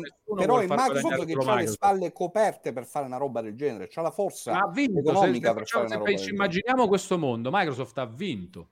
Sì, sì, è, è, cioè quando ma- non potranno proprio farne a meno perché il videogioco eh. sarà Microsoft, si apriranno in quel modo, altrimenti... Ha vinto Microsoft se è così, eh? È Al momento solo... siamo a Nintendo che gli ride in faccia a Microsoft. Io, eh, siamo... io, a me piace credere che non sia la vittoria di Microsoft o di Xbox, ecco, mettiamola così, perché qualcuno altrimenti è la vittoria della console unica finalmente. Eh, no, no, è la, è la Quindi di Walone. Di Walone. È, la, è la vittoria di un sistema, è la vittoria di un sistema, perché laddove abbiamo una, una, un, eh, ma un servizio, Microsoft, eh, però, eh, sicuramente, ma magari li pigliano tutti, perché la torta è così grande, diventa così grande che va bene a tutti, perché ma ricordiamoci, no. in un mondo in cui... Allora, sì, allora... chi l'avrebbe mai detto che Microsoft avrebbe acquistato Bethesda due mesi fa? Ma chi l'avrebbe mai detto? Ma infatti, eh, non sottovalutiamo quella Due mesi fa probabilmente era già successo, quindi qualcuno attento. No, però, però c'è questo, cioè, mesi nella vittoria di tutti, no? se l'app è solo di Microsoft e va su tutte le piattaforme, ma che mi frega a me di comprare Switch di Nintendo per avere l'Xbox Game Pass, perché alla fine sarà quella l'attrattiva se la mettiamo così, no? Che la, quando la, là c'è pure Mario. Quella di Samsung, quando mi posso comprare quella di LG, perché, perché là, sarà l'hardware perché, perché, perché, perché, perché, là c'hai anche Mario e c'hai anche Zelda. Mm, eh, ho capito, però diventa poco come... come è già fa. poco, per, per, mol, per, per una larga fetta di videogiocatori, è già poco. Ecco perché penso che quel tipo di sistema che sta, che sta attuando, quel tipo di politica che sta attuando Microsoft non sia evidentemente sostenibile o ripetibile o appetibile eh, se fatta da Nintendo o da Sony. Cioè una roba così, così grossa, eh, così, così enorme, che non ce la fanno, non sono compagnie, non sono settori che possono sostenere una roba del genere. Lo può fare Microsoft perché, perché Microsoft ma non lo posso fare. Allo stesso sì, tempo... però stai dando per scontato che questa formula funzionerà sì, al 100%, sì, sì, quando sono, in realtà non è detto... Dico, e finché so, non arriva il successo, gli altri diranno no, questo stiamo dicendo. Assolutamente, magari tra dieci anni faccio la figura del coglione, assolutamente, quindi poi se non sarebbe eh. la prima volta, ho diciamo una collezione di figurine. No, ma io sono anch'io convinto che sia for- invece la formula, eh? anch'io sono convinto, ma immagino che un po' tutti, cioè nel senso su cosa io però, ah, guarda, ti dico, ti dico una cosa, però... io lo dico che sta formula è forte e mi sono preso un sacco di merda sopra. Lo dico dal primo momento, quando allora, non era così... Io così chiedo a Tommaso però, perché la formula è bellissima, ma io non sono convinto che tu riesci a portare dentro i casual gamer e a portare questi 20 milioni che sono adesso di abbonati al pass a 100 milioni, che è quello che secondo me gli serve. E io invece secondo me li porti proprio così Secondo te ce la fai, però? Sì, è il modo migliore. Dentro, è il modo migliore. Eh, gli stai offrendo il Netflix dei videogiochi. Gli stai dando quello. Gli stai dicendo tu paghi 9 euro e ti do tutta la libreria che vuoi. Nel no, no, secondo me non sa, puoi fare perché... meglio. Però poi i videogiochi non sono Netflix. Cioè, è una cosa che devi imparare a giocare. Devi Ma il Game Pass lì. non è Netflix, però, eh. Cioè, è diverso. Che, che, cosa te ne frega? Una volta che gli dici a, al casual, guarda, basta che mi paghi 9 euro al mese e puoi giocare quello che vuoi. Il casual è contento. Cioè, per me è quella, quella, è la sua festa. Che gli frega di, di tutto il resto, di, del no, videogioco. Non mi sono del... spiegato allora. Non sto dicendo che lui non è contento se ci arrivi, ma deve essere un giocatore. Secondo me il pass con questa formula pure non porta dentro i non giocatori, che è quelli che invece gli servono. Mm, non è detto che servano anche quelli, eh. secondo me se cominci a convertire anche già un sacco di videogiocatori, ci sono tanti videogiocatori, anche solo i videogiocatori console. Eh. Però anche Spencer sc- parla di dover allargare di tanto questo bacino, cioè lui dice il cellulare, lo smartphone fa 7 miliardi, noi stiamo a 100 milioni di console, uno 40 l'altro e 30 Switch, sono pochi per una formula che deve far contenti tutti in quel modo.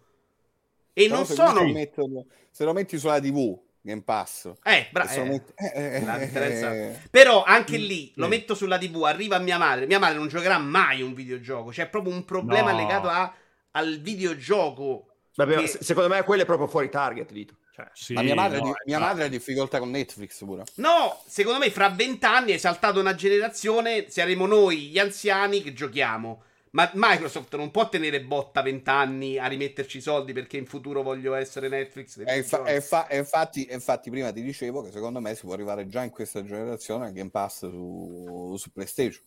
Io, io, io, la vedo così. Vabbè, voi se, ci credete. Mi pare bene, di capire eh. che 3 su 4 credono che questa strada che è giusta, e qui ci, mi ci metto anch'io, sia porterà ad allargare il bacino d'utenza. Non lo so se porterà ad allargare il bacino d'utenza, ma eh, mi fa vedere Microsoft in netto vantaggio. No, io però nello specifico non credo in uh, Game Pass su PS5 in questa generazione. Eh perché no, è no, troppo no. presto e Sony è troppo ehm, ancora, diciamo, ancorata al suo modo di fare soldi dal mondo dei videogiochi, che è completamente diverso. Non vuole neanche dare la sensazione troppo che sia il modo sbagliato. Anzi, vuole che non ci si accorga del Game Pass. È un po' questo il punto, perché Sony fa i soldi che fa Sony, li fa dalla vendita dei giochi a 80 euro per PlayStation 5. Cioè, prima ti piazza un sacco di console e poi ti vende un sacco di giochi a 80 euro. Non, non vuole neanche che si venga a sapere dell'esistenza del Game Pass. E per questo adotta strategia anche di contenimento di questa cosa con la PlayStation Plus Collection su PS5, 20 giochi inseriti nel Plus eh, solo per eh, dare il benvenuto su PS5 Adesso i Play at Home, che sono altri giochi gratis regalati, il Plus incredibilmente migliorato in questi mesi. Secondo me è tutta roba per dire state calmi, buoni qua su questo lato del videogioco, che è quello figo, lo sapete, è PlayStation, il brand più figo del mondo, eccetera, eccetera. Non guardate in giro, non è vero, non ci sono altre cose, guardate, perché deve continuare a fare il suo gioco, ovviamente. È proprio quello che ti dicevo prima, Walo, cioè sì. Microsoft dovrebbe rispondere colpo su colpo, cioè Sony sì, propone proprio... il gioco a 80 euro, il mese dopo è gratis su Game Pass. Sì, sì, sì. Poi sì, l'hai sì. comprato, eh, la prossima volta ci pensi due volte, dici ma magari esce di là, aspettiamo un attimo. E da 80 lo prendi già a 50 perché sai benissimo c'è che da, anche i prezzi su PlayStation. Da, c'è da dire, c'è da dire pure, eh, eh, ci sono anche i rewards, eh. cioè te, ti pagano pure su, su Xbox. Sì, è vero. Cioè, è, guarda, è una roba davvero davvero assurda. Allora, io i veri soldi per adesso li ho presi da Epic Store. Epic Store, se scaricavi Rocket League, cioè se decidevi di metterlo nella libreria, ti dava proprio i soldi da mettere nel, nel Tra l'altro, eh, ma, ma, ma, funziona così pure, pure le Wars su, su Game Pass. Non so, ti, ti danno pure buoni per, per la benzina. Cioè, eh, eh, guardate mm. che è davvero una roba, una roba tremenda. Io ho qualche dubbio sulla sostenibilità di una roba così. No, con i videogiocatori che pure... eh, il gioco esce, ma sti cazzi, tanto aspetto sul pass. Sì, vabbè, ma lo prendo a 10 euro. Cioè, ho paura che sia complicato poi sostenere. No, io, io ho paura pure che effettivamente a me piace credere che le cose possano convivere che, che, che, possa esistere quel modello produttivo uh, by Sony, by PlayStation con uh, The Last of Us, con quel tipo di produzioni e che la gente voglia spendere ancora soldi per comprare la copia digitale o fisica del, della superproduzione Sony, così come voglio credere che la gente voglia ancora, comprare ancora Mario o Zelda, ma all'interno di un sistema di, di questo tipo. Cioè pensare che su PlayStation 5 non esca Skyrim secondo me, se vi vanno a vedere un po' i dati di vendita, tra l'altro c'è un altro elemento pure, eh, leggevo qualche ricerca qualche giorno fa, cioè so, i, del, i DLC, i DLC vendono un botto, più dei giochi, cioè creano fatturato, un fatturato enorme, che per ehm, software house grosse chiaramente all'interno di, di, di, un ecosistema come Game Pass dove ti regalano il gioco ma i DLC te li devi comprare sì, eh, sì, quello è quello che lo rende sostenibile secondo me sul lungo periodo. Eh, perché eh, eh, imbrocchi cioè, un FIFA, ti ci campi un sacco di Se diranno FIFA al day one, cioè, pensate a Pro Evolution Soccer, l'ultimo, uh, che eh, su Pass è arrivato in forma completa dopo, dopo due mesi dal day one. Sì, no, pensiamo a Dirt 5 che ho pagato 50 bombe, che vogliamo fare esempi. Però lì, chiaramente, cioè, tutti quei DLC che, che, può vendere, che può sviluppare un gioco come Pro Evolution Soccer, eh, cioè, non so Tommaso, vai con l'argomento, ruota! No, non è, ci potevamo Tocca mettere anche la ruota volendo, nel frattempo. La ruota sarebbe stata molto carina, così non mi eh, in questa pensato, in pass. Stadia non ne voglio proprio parlare, che secondo me è una roba, uno di quegli argomenti politica e storia nei videogiochi, da dove è, dove è uscita, ma... ah ok. Ah, politica e storia nei videogiochi interessante. Vuoi? Ma quindi scegli eh, No, andrò su una roba che mi sta veramente qua e ti dirò non è ancora un paese per videogiocatrici.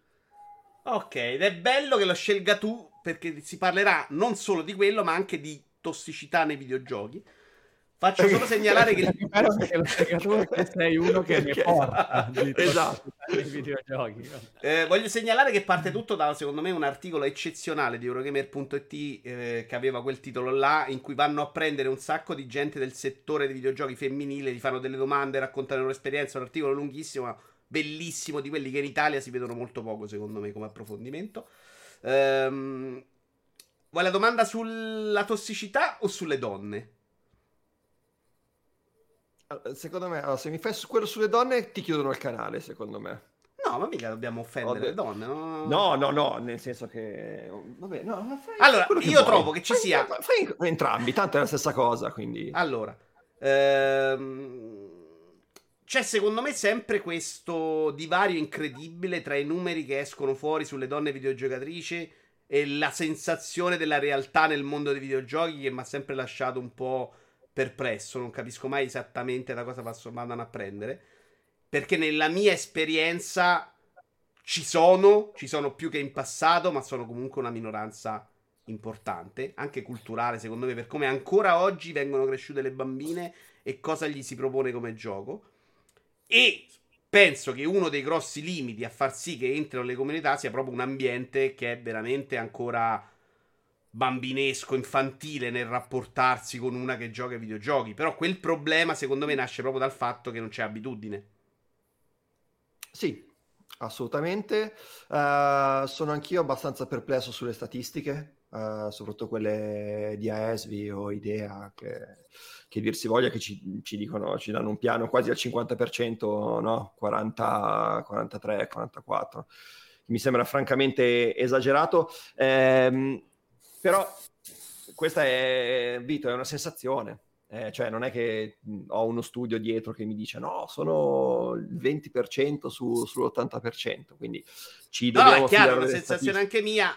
È una sensazione che deriva dal gioco, dalla chiacchiera intorno. Poi magari le videogiocatori ci si raccolgono in forum solo femminili e non le vediamo. Però, cioè, in tutta l'industria che seguo io, ne vedo veramente un numero cioè, basta andare alla Games Week e fare il conto delle teste più o meno per dirti che cioè... non frequento questi posti di perdizione. Cioè, non ci arriviamo al 40%. Ehm, sì, a campione IACI le, le, statistiche vengono fatte, credo che sia. Sì, però probabilmente giochi e videogiochi anche... ci va dentro tutto. Forse Telefono, anche giustamente, mobile. esatto, e quindi è un po' diverso. Cioè, per noi il videogiocatore nella nostra testa è una, una, figura abbastanza precisa, che è quello che si va a comprare il videogioco a 80 euro ed è probabilmente più un errore nostro da quel punto di vista. Però sui videogiochi importanti non ce ne sono. Le comunità, se ci entrano, hanno comunque un sacco di problemi. Tu pensi che lo sviluppatore può occuparsene di questa cosa? Perché io non quando sento parlare di Facebook che è un problema, i social, madonna, che palle, io non credo che siano loro i colpevoli. Cioè, il problema no, sono le esseri umani. Assolutamente. Allora, io mh, mm, ho letto l'articolo di Eurogamer che mi è piaciuto abbastanza, anche se su molte cose che hanno detto le ragazze non, non, sono, non sono, d'accordo. Eh, avevo letto lo, lo sfogo di, di, Stefania Sperandio di, di Spazio Games, eh, che tra l'altro conosco perché avevamo iniziato che aveva detto la prima recensione che ho scritto, sotto mi hanno scritto ma che fate parlare pure le femmine, mi pare che fosse una cosa del genere. Tra l'altro l'avevamo presa noi a spazio per fare la newser, una ragazza super in gamba, super appassionata di Metal Gear, veramente bravissima Stefania, quindi mi sono letto con interesse tutto quello che ha scritto in questi giorni. Ehm, però molto spesso eh, ho come l'impressione che l'attacco alla donna, alla ragazza nel videogioco eh, sia solo un pretesto, nel senso che eh, l'insulto alla videogiocatrice eh, non è fatto in quanto donna, ma in quanto in quel momento è l'unica cosa a cui si attaccano. Cioè io credo che nessuno di noi sia stato escluso da atti eh, cioè da, insulti, da bullismo nei giochi. Tu dici è francese, que- se fa popporopò, è donna, gli faccio l'insulto. Bravissimo, bravissimo. Secondo me tanto tanto di quello che eh, mi attaccano solo perché sono donna Eh, mi attaccano solo perché non ho i capelli, mi attaccano perché ho 13 anni e quindi mi dicono che sono un bimbo minchia, mi attaccano perché, che ne so, ho la voce con la R moscia e mi insultano in chat mentre sto giocando a Call of Duty. Um, io credo che sicuramente è un problema, ok? Partiamo da questo presupposto per le ragazze introdursi alle comunità, ma credo che ci sia tantissimo di eh, di quello che vedono che deriva proprio dalla tossicità generale del mondo dei videogiocatori. Io ho dato un'interpretazione molto simile alla tua, perché per esperienza personale non sono una bella figa con delle belle tette, gli insulti sull'aspetto fisico te li becchi lo stesso. Sempre comunque. È, Sempre è, comunque. è probabilmente quando sei brava, che probabilmente c'è un tipo di insulto che per noi uomini non arriva, cioè stai lì solamente mm. per altri motivi. Quello è molto difficile. Quella, quella però è una questione lavorativa, credo. Eh sì, c'è, certo, da quel punto cioè, di vista. Lì c'erano giornaliste oltre che giocatrici, c'era entrambe le cose. Quella parte lì, secondo me, per noi è un po' diversa. Tutto il resto, secondo me, è proprio figlio di un sistema insopportabile che è ad andare là, insultiamo gente che si diverte a giocare online solo per dire stronzo a quello, a scrivere cancer sotto la cosa. E lo competitivismo esagerato su partite che non contano un cazzo perché è divertente fare questa cosa. Eh, quello però lo sviluppatore, Tommaso, è un problema suo. Cioè, il problema, ma è veramente di Facebook. Allora... O è della gente che stiamo mandando, paghiamo a studiare fino al quinto liceo per essere un testa di cazzo? Ehm, entrambi, ti dico, entrambi. È un problema dello sviluppatore quando non mette controllo.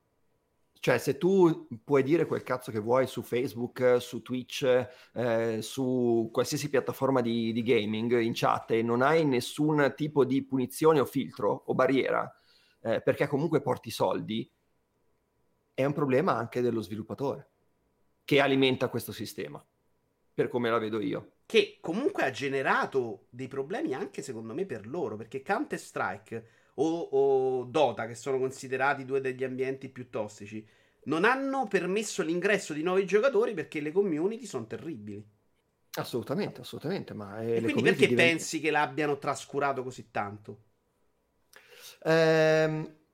Eh, perché magari all'inizio invece apri, apri, soldi, soldi. E poi dopo ti rendi conto del, della cosa. Che è troppo ta- eh, dopo diventa troppo tardi per porre rimedio perché hai milioni di giocatori sulla piattaforma. Mm. Quando hai milioni di giocatori sulla piattaforma la cosa non è più gestibile, per come la vedo io. Guarda League of Legends.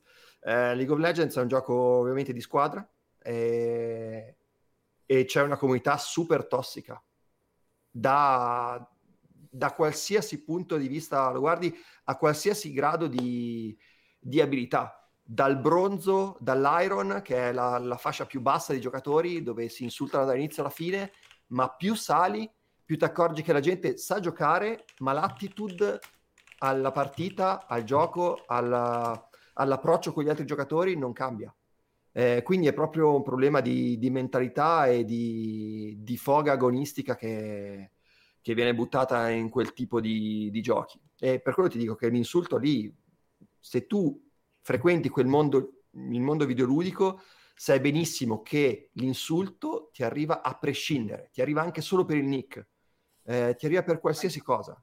Ti, ti augurano di che, che, tua madre muoia di, di cancro ogni due per sì, tre. Sì, è un o... gioco, è chiaramente oh. un gioco a quindi c'è, c'è, secondo me, come ti dicevo, assolutamente il problema dal punto di vista lavorativo, come, ne, come parlavamo prima, quando arrivi a, essere, a ricoprire determinate cariche vieni presa di mira, eh, ma molti degli insulti che ricevono eh, dipendono dalla tossicità. Però in quell'articolo non si parlava solo di insulti, si parlava anche della battutina in positivo, che era la stessa cosa fondamentalmente, no?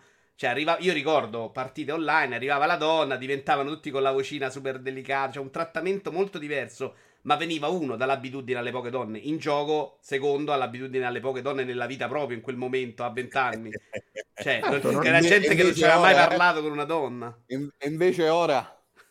no, no, vale lo stesso per uno di 16 anni che sta lì a giocare, no? Assolutamente, non è un problema di videogiochi ma specifico del me, videogioco, è un problema ah, culturale. È... Secondo me, esattamente, secondo me c'è la, la, distinzione da fare, infatti quando passi poi dalle videogiocatrici alle giornaliste, eccetera, secondo me c'è la distinzione probabilmente nel mondo dei videogiochi tra giocatori e giocatrici, l'insulto sessista è in realtà l'insulto qualsiasi fatto che, che si, si, appiglia a qualsiasi eh, tuo potenziale punto debole o che io mi, mi creo questo punto debole tuo, eccetera.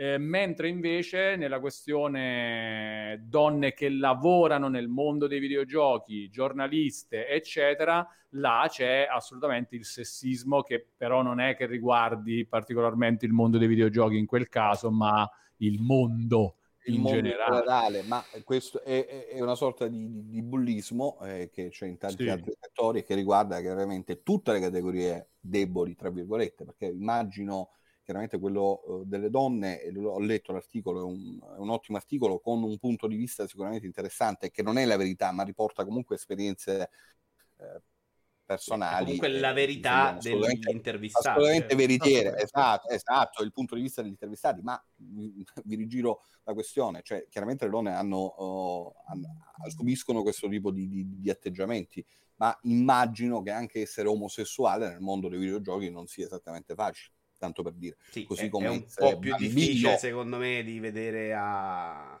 da una chat però, no? E, e, e, questo vuol dire che forse è ancora più difficile da vivere. No, no, non, non lo escludo assolutamente, forse però... È ancora, è ancora più difficile. Questa è la domanda Walone. Cioè, tu pensi che questo problema... Uh, lasciamo perdere quello dei videogiochi, la tossicità, che è un problema diverso. Quello sociale, secondo te, nel momento in cui cresceranno queste generazioni che a differenza nostra, io credo che più o meno, siamo tutti più o meno negli stessi anni, no? Gente non cresciuta con quell'abitudine a ignorare certi problemi. Cioè, noi siamo cresciuti con uh, le battute sulle persone di colori, sugli omosessuali, sulla donna vista in un certo modo. Adesso, anche televisivamente, anche quello che gli arriva dall'intrattenimento è un po' diverso. Credete che questo possa in qualche modo creare persone migliori? Cioè, l- purtroppo, sì, sì. Sì, Parla- sì, parlarne è utile. Aspetta, aspetta, Wallone, no. poi tu Michele.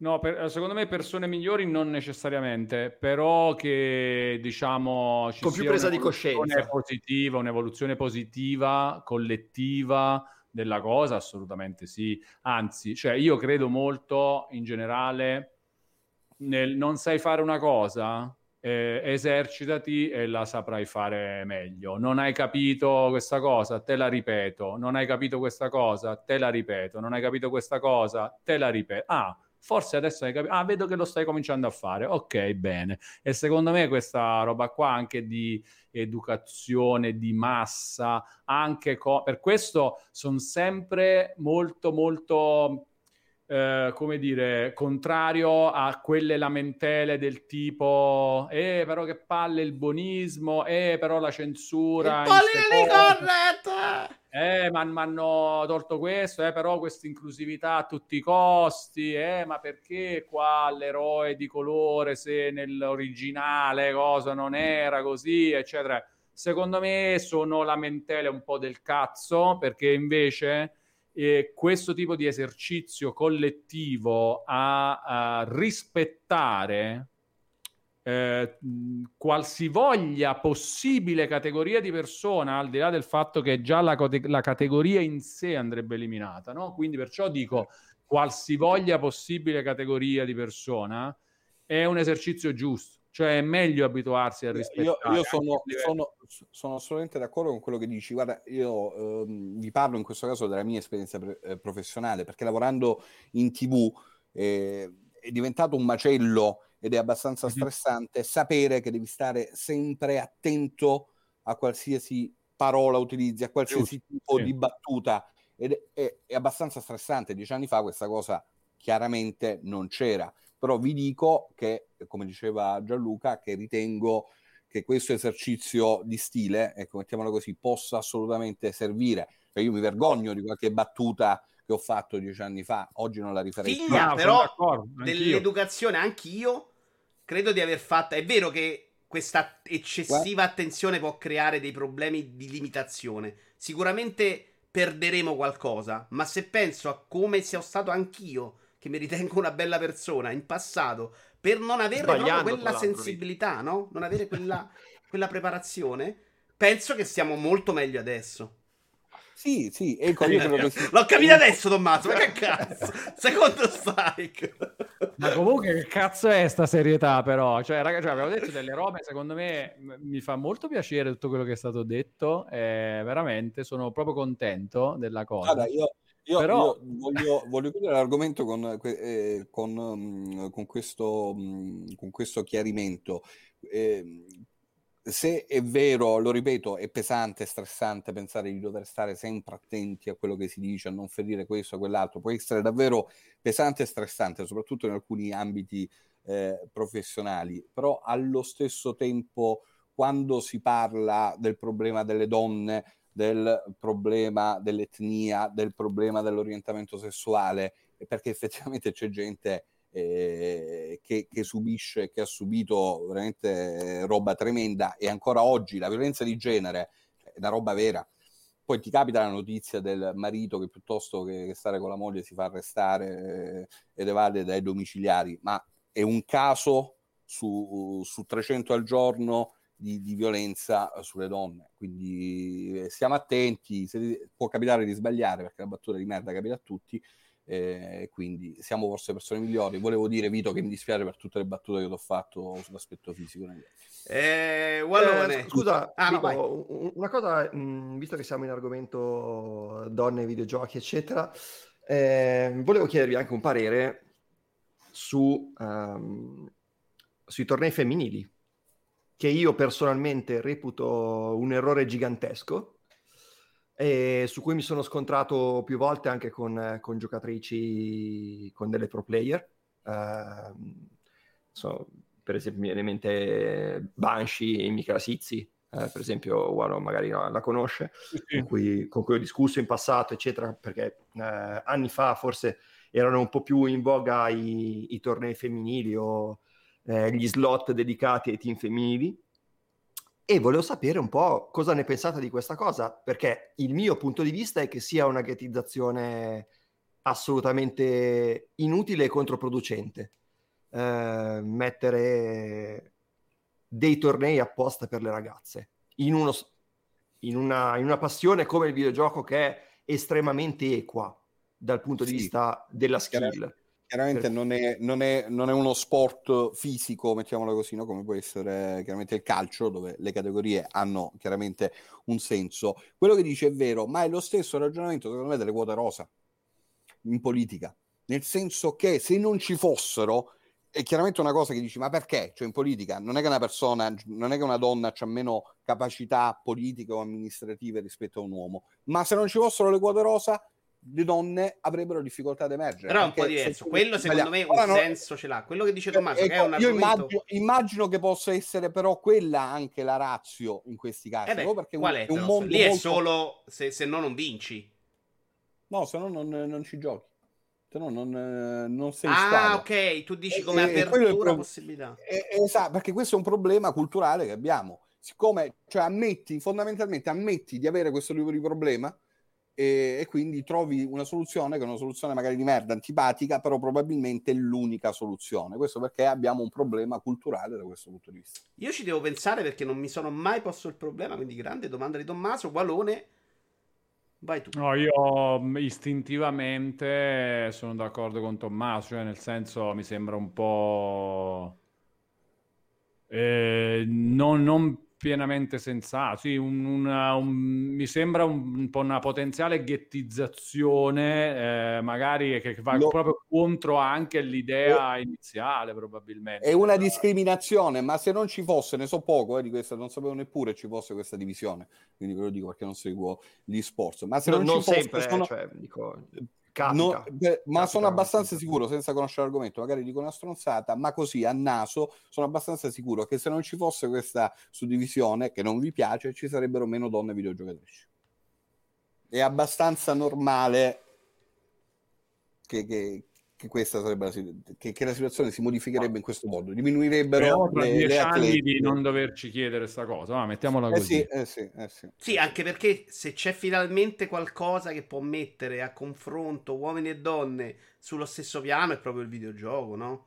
Chiaro che in questa fase, ma forse più fase italiana però, perché in America già comincia a essere un, una generazione avanti da questo punto di vista, c'è proprio adesso cominciano a uscire delle bambine a giocare Switch oltre al portatilino, no?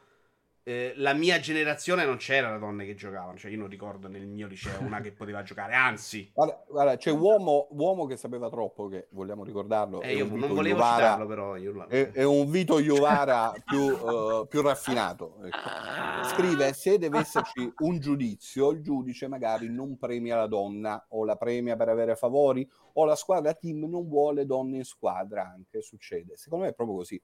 Eh, la discriminazione esiste No, però Quindi... questa, questa, è la parte che va combattuta. E... Eh, cioè, combatti quello, esatto. Eh sì, sì, sì. E sì. lo combatti uh, ampliando, poi, beh, beh. Ampliando, ampliando, la platea e poi tra dieci anni speriamo di non doverci fare queste domande, di non, aver, di non dover invece, affrontare. La battuta di Giorgetti, co- completamente fuori da ogni... Io mi dissocio dalla battuta di Giorgio. Totalmente, ma anche no, ma fa ridere perché fa il giro, secondo me. Perché poi anche... questa, però è una, buona, questa è una quella, buona quella è veramente super anacronistica. Allora, va bene. Mi ha messo sta cosa in testa, Tommaso, ci ragiono. Ma Maccaboy è Salentino? Chiede Lumark. Ah sì. Sì. Eh, tra l'altro oggi Vabbè, non ho mai detto che discuteremo Vito in una, una, eh... prossima, una prossima volta mai, mai rotto mai proprio spezzato perché sto sempre lì eh sta cosa proprio non l'ho proprio presa in considerazione Walone ruota ruota, ruota? ruota. vai Ah, no, no, certo, lo so cos'è. Stadia, cavolo. no, perché ho delle domande da fare a Tommaso, capito? Stadia. Certo che è Stadia. Certo allora, su Stadia, Stadia, sappiamo tutto che in questo momento è un progetto un po' così, però io ti voglio fare una domanda, perché io sento ripetere in continuazione che il problema di Stadia sono il prezzo dei giochi. Bravo, faccio anche io... come Macaboy, scusa. io sono convinto che sia l'ultimo dei problemi di Stadia. Cioè, se Stadia usciva con Cyberpunk 4K, eh, 60 fps Uh, tutto perfetto con lo streaming andava bene. Cioè, perché non dovrei, dovrei pagare di meno un gioco rispetto a PlayStation 4? Eh, perché non sei PlayStation. Perché chi, chi ti conosce. Bravo, per questa questo. è la vera. Cioè, Vabbè, cioè, un calcoliamo un mondo in cui Stadia ha vinto e si conosce. Cioè, no, il punto. Non è il eh. problema, secondo me, il prezzo del singolo gioco. Ci stava una formula in cui il gioco qua lo paghi 60, te lo giochi in streaming col browser dove vuoi su tutti i dispositivi. Su PlayStation te lo giochi solo su PlayStation. Cioè, doveva costare 40 per, per un altro motivo. È quello il problema di Stadia, secondo voi? No, ma non è che doveva costare 40, è che Stadia doveva arrivare con l'abbonamento. Ma proprio questa è stata nella percezione, secondo me, della gente è stato il, il, passaggio di Stadia da cosa super interessante a eh? che è sta roba? E c'è stato quello. Quello è il passaggio. Cioè, doveva arrivare con l'abbonamento. Stadia doveva, con, era, Stadia è stata annunciata a, nella primavera del 2019 ed è arrivata nel novembre dello stesso anno doveva, cioè, fuori tempo massimo con la cosa di vendere giochi con, una, con uno store che, che, ti, che con 10 giochi, ma che è? Doveva uscire con l'abbonamento e basta, non c'è nessun'altra. Ma che tipo me... di abbonamento, però, se non c'hai i giochi tuoi? Game Pass, il Game Pass di Stadio, oh, Google ce li ha i soldi come Microsoft. Non eh, è... Però ti ci vogliono 10 anni per ripartire da zero. E comincia a regalare comprare... pochi giochi per comincia a mettere pochi giochi, ma mettili. Vabbè, secondo me sarebbe bastato. Eh, ricordo che comunque non regala niente Game Pass, eh? cioè paghi paghi l'abbonamento mensile lo paghi sì, sì, sì. Eh, allora, l'avresti pagato anche con Stadia certo, però esatto. la, la, genialata era fai come il Game Pass sì è un po' peggio perché non c'ha proprio gli stessi giochi del Game Pass ma non ti devi comprare la console però non devi comprare un PC Guarda, potente secondo, per poterci giocare me, secondo me sarebbe bastato forse perché così è improponibile Stadia un'offerta che, che è davvero impro- è, è folle ma sarebbe bastato magari non lo so FIFA nuovo FIFA al day one esce anche su Stadia, esce su Xbox, esce su, esce su PlayStation a 69 euro, su Stadia esce a 30 euro. Questo Io, avrebbe potuto, cosa... potuto, potuto, aiutare molto, secondo me. Invece così, c'è lo stesso gioco, ti esce allo stesso prezzo su Stadia o su Xbox, no. Io non... Eh, ma manco c'è FIFA poi, capito? È anche, anche eh, questo il problema. che manco Io... c'è c'è stata nella fase prima di questo annuncio della chiusura degli studi, Tommaso, che ho detto per un po'. Di... All'inizio ero molto scettico su proprio come ah, sul pubblico di Stadia. Cioè, mi sembrava una roba in mezzo che non andava né verso il casual gamer né perché non glielo stava comunicando, né verso il giocatore che vuole una roba di qualità maggiore. Nella fase successiva, quando sembrava tutto sbagliato, ho detto è impossibile che Google stia sbagliando così tanto. Perché è vero che Jade Raymond e mm, Harrison non hanno sta carriera di gra- solo successi, mettiamola così. Però mi aspetto da quella gente che capiscano che una conferenza di un'ora in cui che annunci questa sarà fantastica, vi faremo vedere grandi giochi e il gioco di punta è Orcs Must Die 3 se, mi aspetto che quella gente sia in grado di percepire il pubblico. Ti chiedo, com'è possibile che abbiano sbagliato tutto? Eh, bella domanda. Eh, bella domanda. No, allora io sono disperato quest'aria perché ci stiamo sviluppando sopra noi. Minchia. Eh, cioè, stiamo, stiamo sperimentando con la, con la, tecnologia. Non è che non sì. posso dire di più su, sui progetti, ma insomma, eh, stiamo lavorando con quella tecnologia. Eh, quindi stiamo, stiamo, sbattendo veramente la testa perché non è, non è proprio semplicissimo svilupparci sopra. Comunque, a, che a è anche un'altra però cosa che però, ma la percezione è che esista Stadia, cioè nel senso, quindi uno, ci sono gli sviluppatori vogliono anche farci delle cose, anche addirittura paradossalmente crescendo quindi come, come percezione dell'industry come piattaforma su cui farci delle cose? Eh, non, non, posso dirti tanto, Walo. In effetti, non lo so, no, tranquillo, vai tranquillo, vai tranquillo. Eh, quando, ti... quando, dici che, che, sono, che, non è facilissimo svilupparci, perché? Ma tanto non può rispondere, immagino. Bravissimo, no. perché non posso... No, niente. però no, ecco, no, questa cosa per esempio al pubblico non è arrivata. No, sono su tutte le piattaforme, eccetera, eccetera. Eh, perché sviluppiamo ov- ovunque, cioè, è, è, un, è, un, sistema di crescita per lo studio, sperimentare nuove tecnologie eh, su, su, tutte le piattaforme possibili. E Stadia era un ottimo banco di prova per alcune tecnologie di streaming, per esempio, che non avevamo mai sperimentato. No. E, ehm, dicevi Vito, scusa? Eh... Dicevo come ah, la, la, era come, come fanno a sbagliare tutto, ma secondo me è perché fondamentalmente non hanno quasi mai videogiocatori dentro. Chi fa queste cose eh, sono dei grandissimi eh, ho capito, ma devi essere diciamo, un giocatore no, per non capire che devi esserlo. 3 no, Vito, è... devi esserlo, devi esserlo. Perché secondo me eh, quello che sbagliano tantissime aziende, ma anche la stessa Xbox, PlayStation, eh, conferenze delle tre, quante ne abbiamo viste sbagliate, è perché mandano sul palco gente eh, che fa un altro mestiere gente che fa marketing, gente che, che studia il mercato, gente che eh, ha in testa numeri, contratti, acquisizioni, reddito, quello che vuoi, ma che poi alla fine non videogioca. E secondo me un prodotto fatto per i videogiocatori ci deve essere qualcuno che videogioca per vendertelo. Tutto lì. E questa è una cosa che sbagliano ancora oggi tantissime case, tantissimi studi.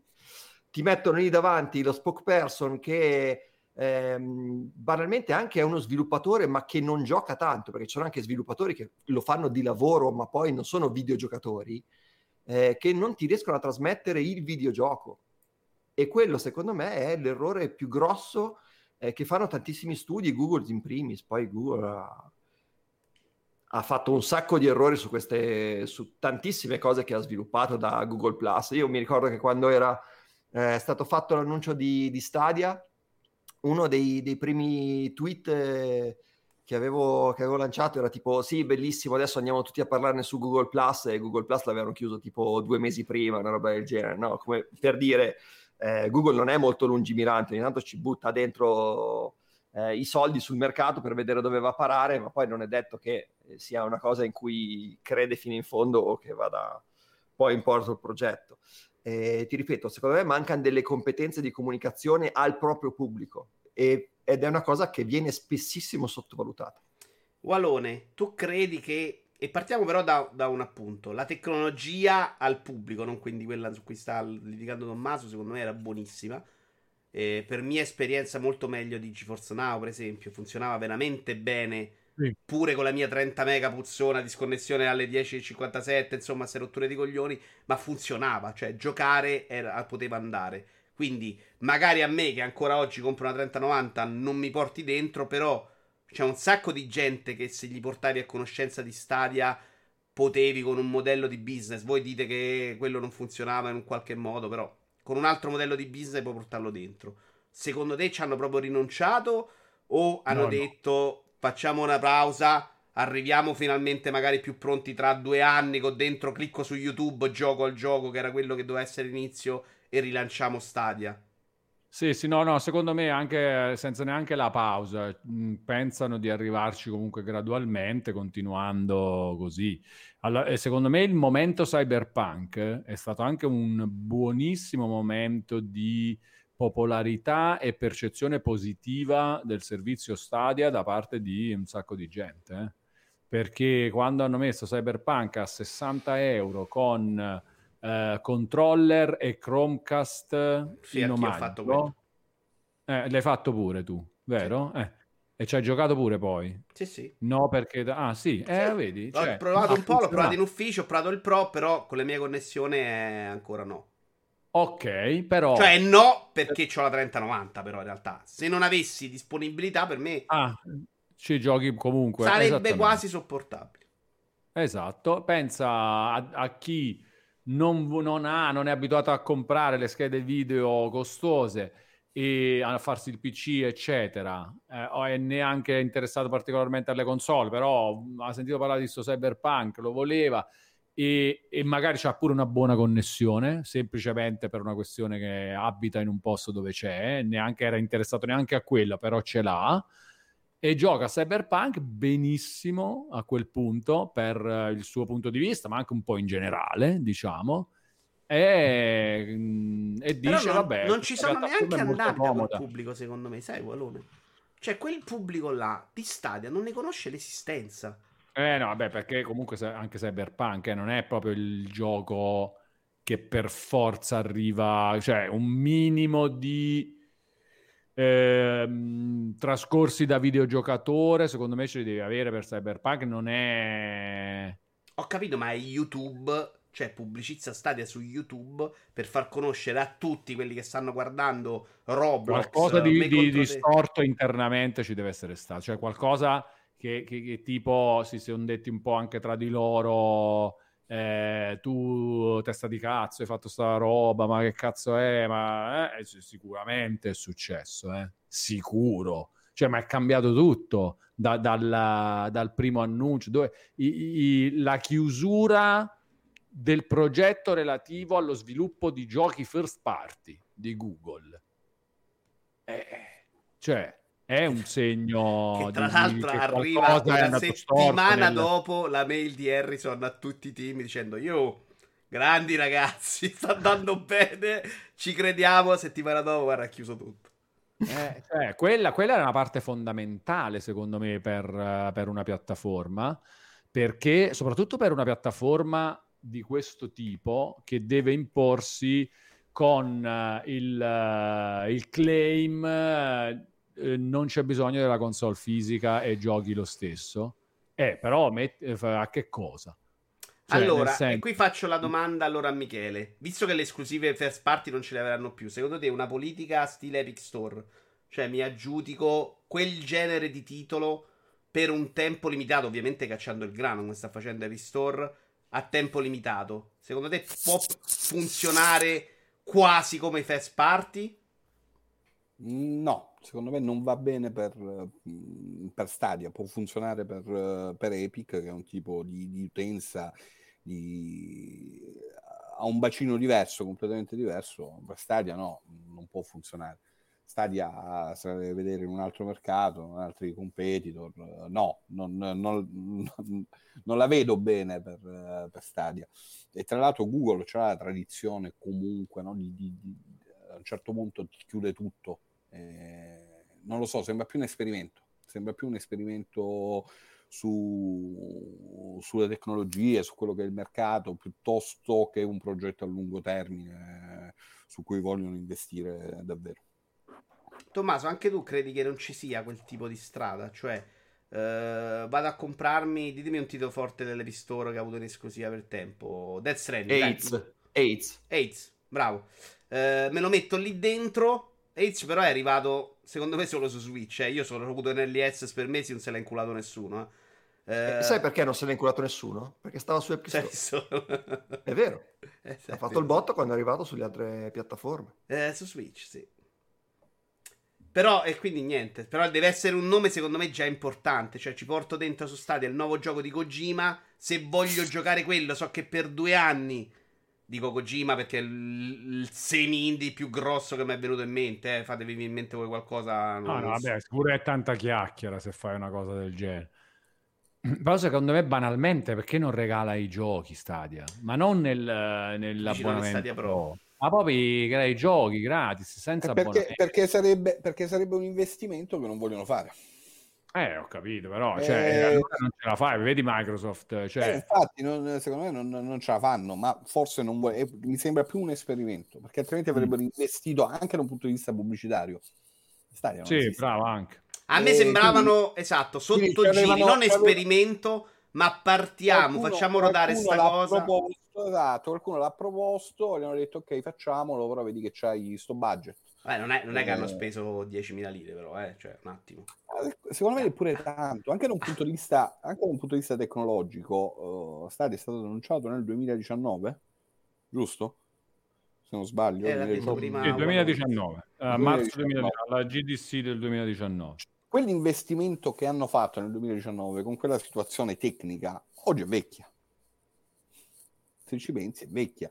Cioè dovrebbero andare a investire nuovamente su, sull'hardware, perché comunque l'hardware esiste, cioè non è che non c'è, ci sta chiaramente, perché altrimenti tra un anno sono vecchi sono vecchissimi, non ci stanno dietro a Serie X o PS5. Non ne ho la più pallida idea, non lo so. Tommaso, se lo sai. No, beh, magari ce la puoi fare. Cioè, è roba da 10 teraflop, cioè per tagliare proprio così con uh, il coltello chiatto.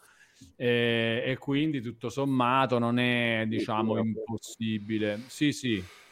Eh, non è impossibile, certo è inferiore sia a PS5 che no, sulla linea di PS5. È ovvio che magari eh, a fine anche... gen magari non ci arrivi. Eh. No, però devi, devi, comunque andare eh, pure per, per chi ci lavora deve comunque andare ad ottimizzare esatto su un'altra piattaforma esattamente eh, meno, meno, meno commercialmente figa delle eh. altre questi anni. Però secondo me, no, veramente, cioè secondo me le, esclusive erano veramente la roba più importante. Cioè, mettiti a fare quello se vuoi investire in questa cosa. Perché che cosa succede? Che se tu riesci a fare un gioco come.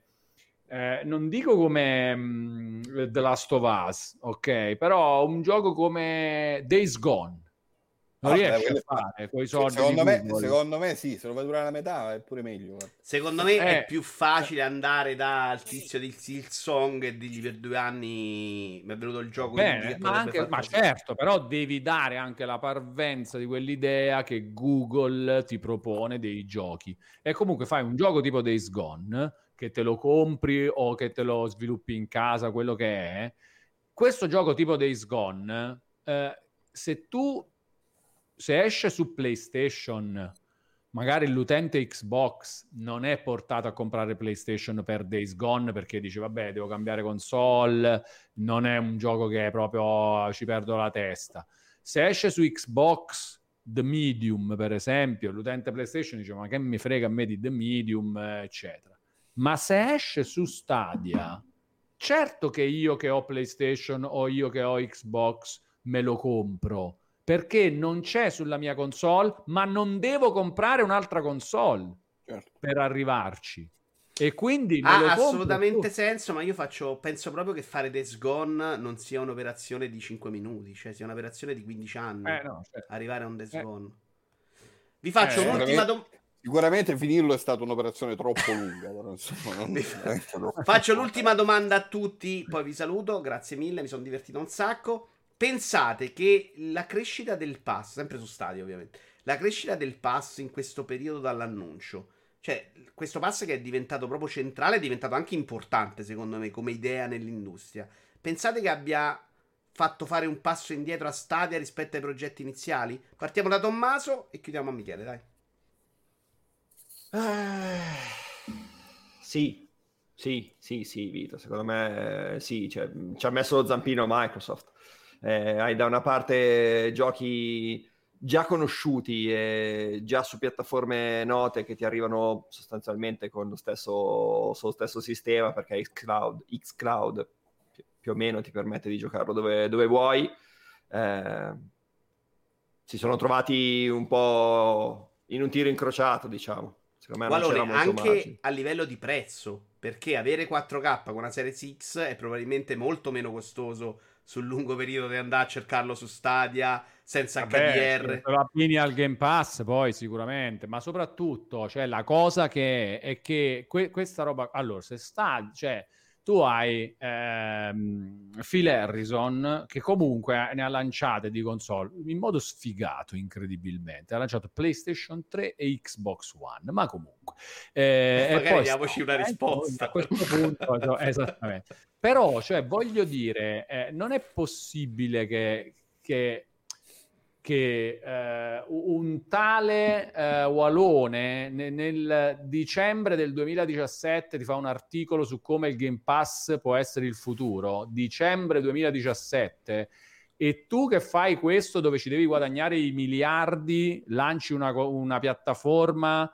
presentandola a marzo 2019, fuori da quell'ottica. Secondo me è è veramente cioè, boh, in, folle per me. Folle. Sì, sicuro il Game Pass ha anche fatto capire. Più che eh, aspetta, cambiamo. Eh, eh, avrà fatto dire a qualcuno: Ma che cazzo abbiamo combinato? Ma come abbiamo fatto a uscire così quando questi stavano facendo questo? Ma da quanto tempo esiste il Game Pass? Ma già da, da anni prima. E com'è sta roba? Secondo me questo è successo. Secondo me questo è successo. Eppure Sony ce l'aveva, ah, non lo fa probabilmente perché non gli interessa, ma pure Sony ce l'aveva il servizio d'abbonamento con i giochi. E noi perché non ci abbiamo pensato a questa cosa? Vedi che Amazon adesso sta uscendo e lo sta facendo?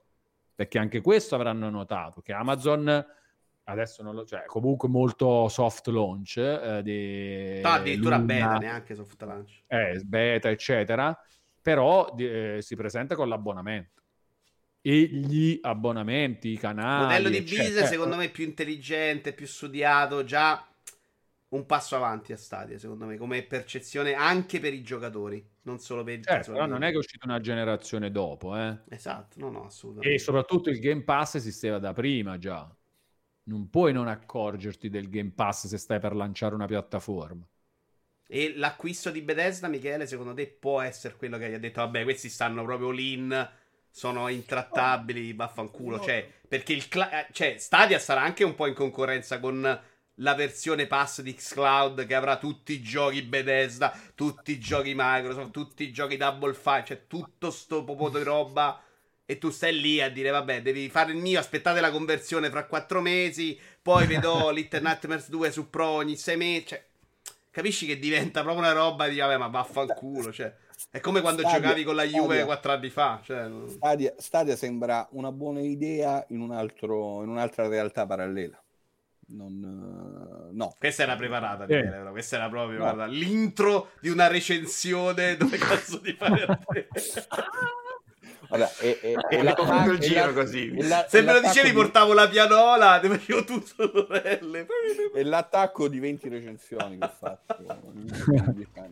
no, no, però è davvero è una buona idea in un'altra realtà parallela in cui, in cui i tedeschi hanno vinto la seconda guerra mondiale. Stadia probabilmente ci, ci stava, così no, cioè è fuori mercato. Mi sembra una proposta fuori mercato, peraltro pubblicizzata male. Eh, mi sembra difficile, non riesco a inquadrare a chi, a chi si è rivolta.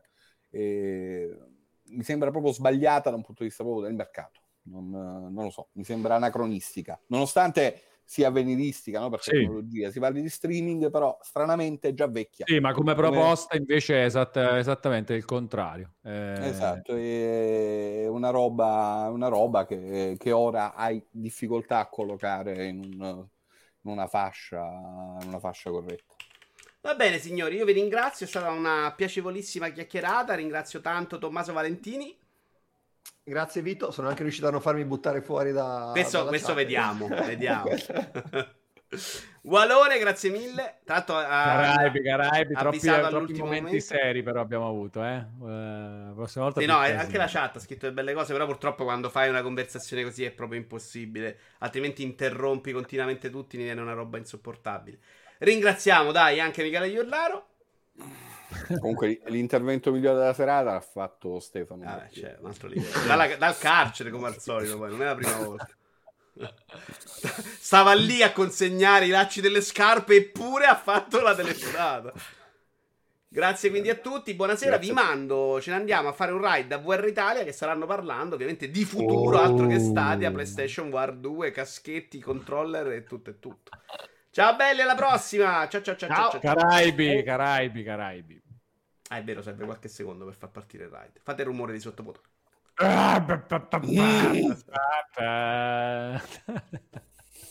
Questa è la sigla finale di Vito Iuvara, niente male. Ciao belli, ciao ciao. Caraibi. Ciao. Adesso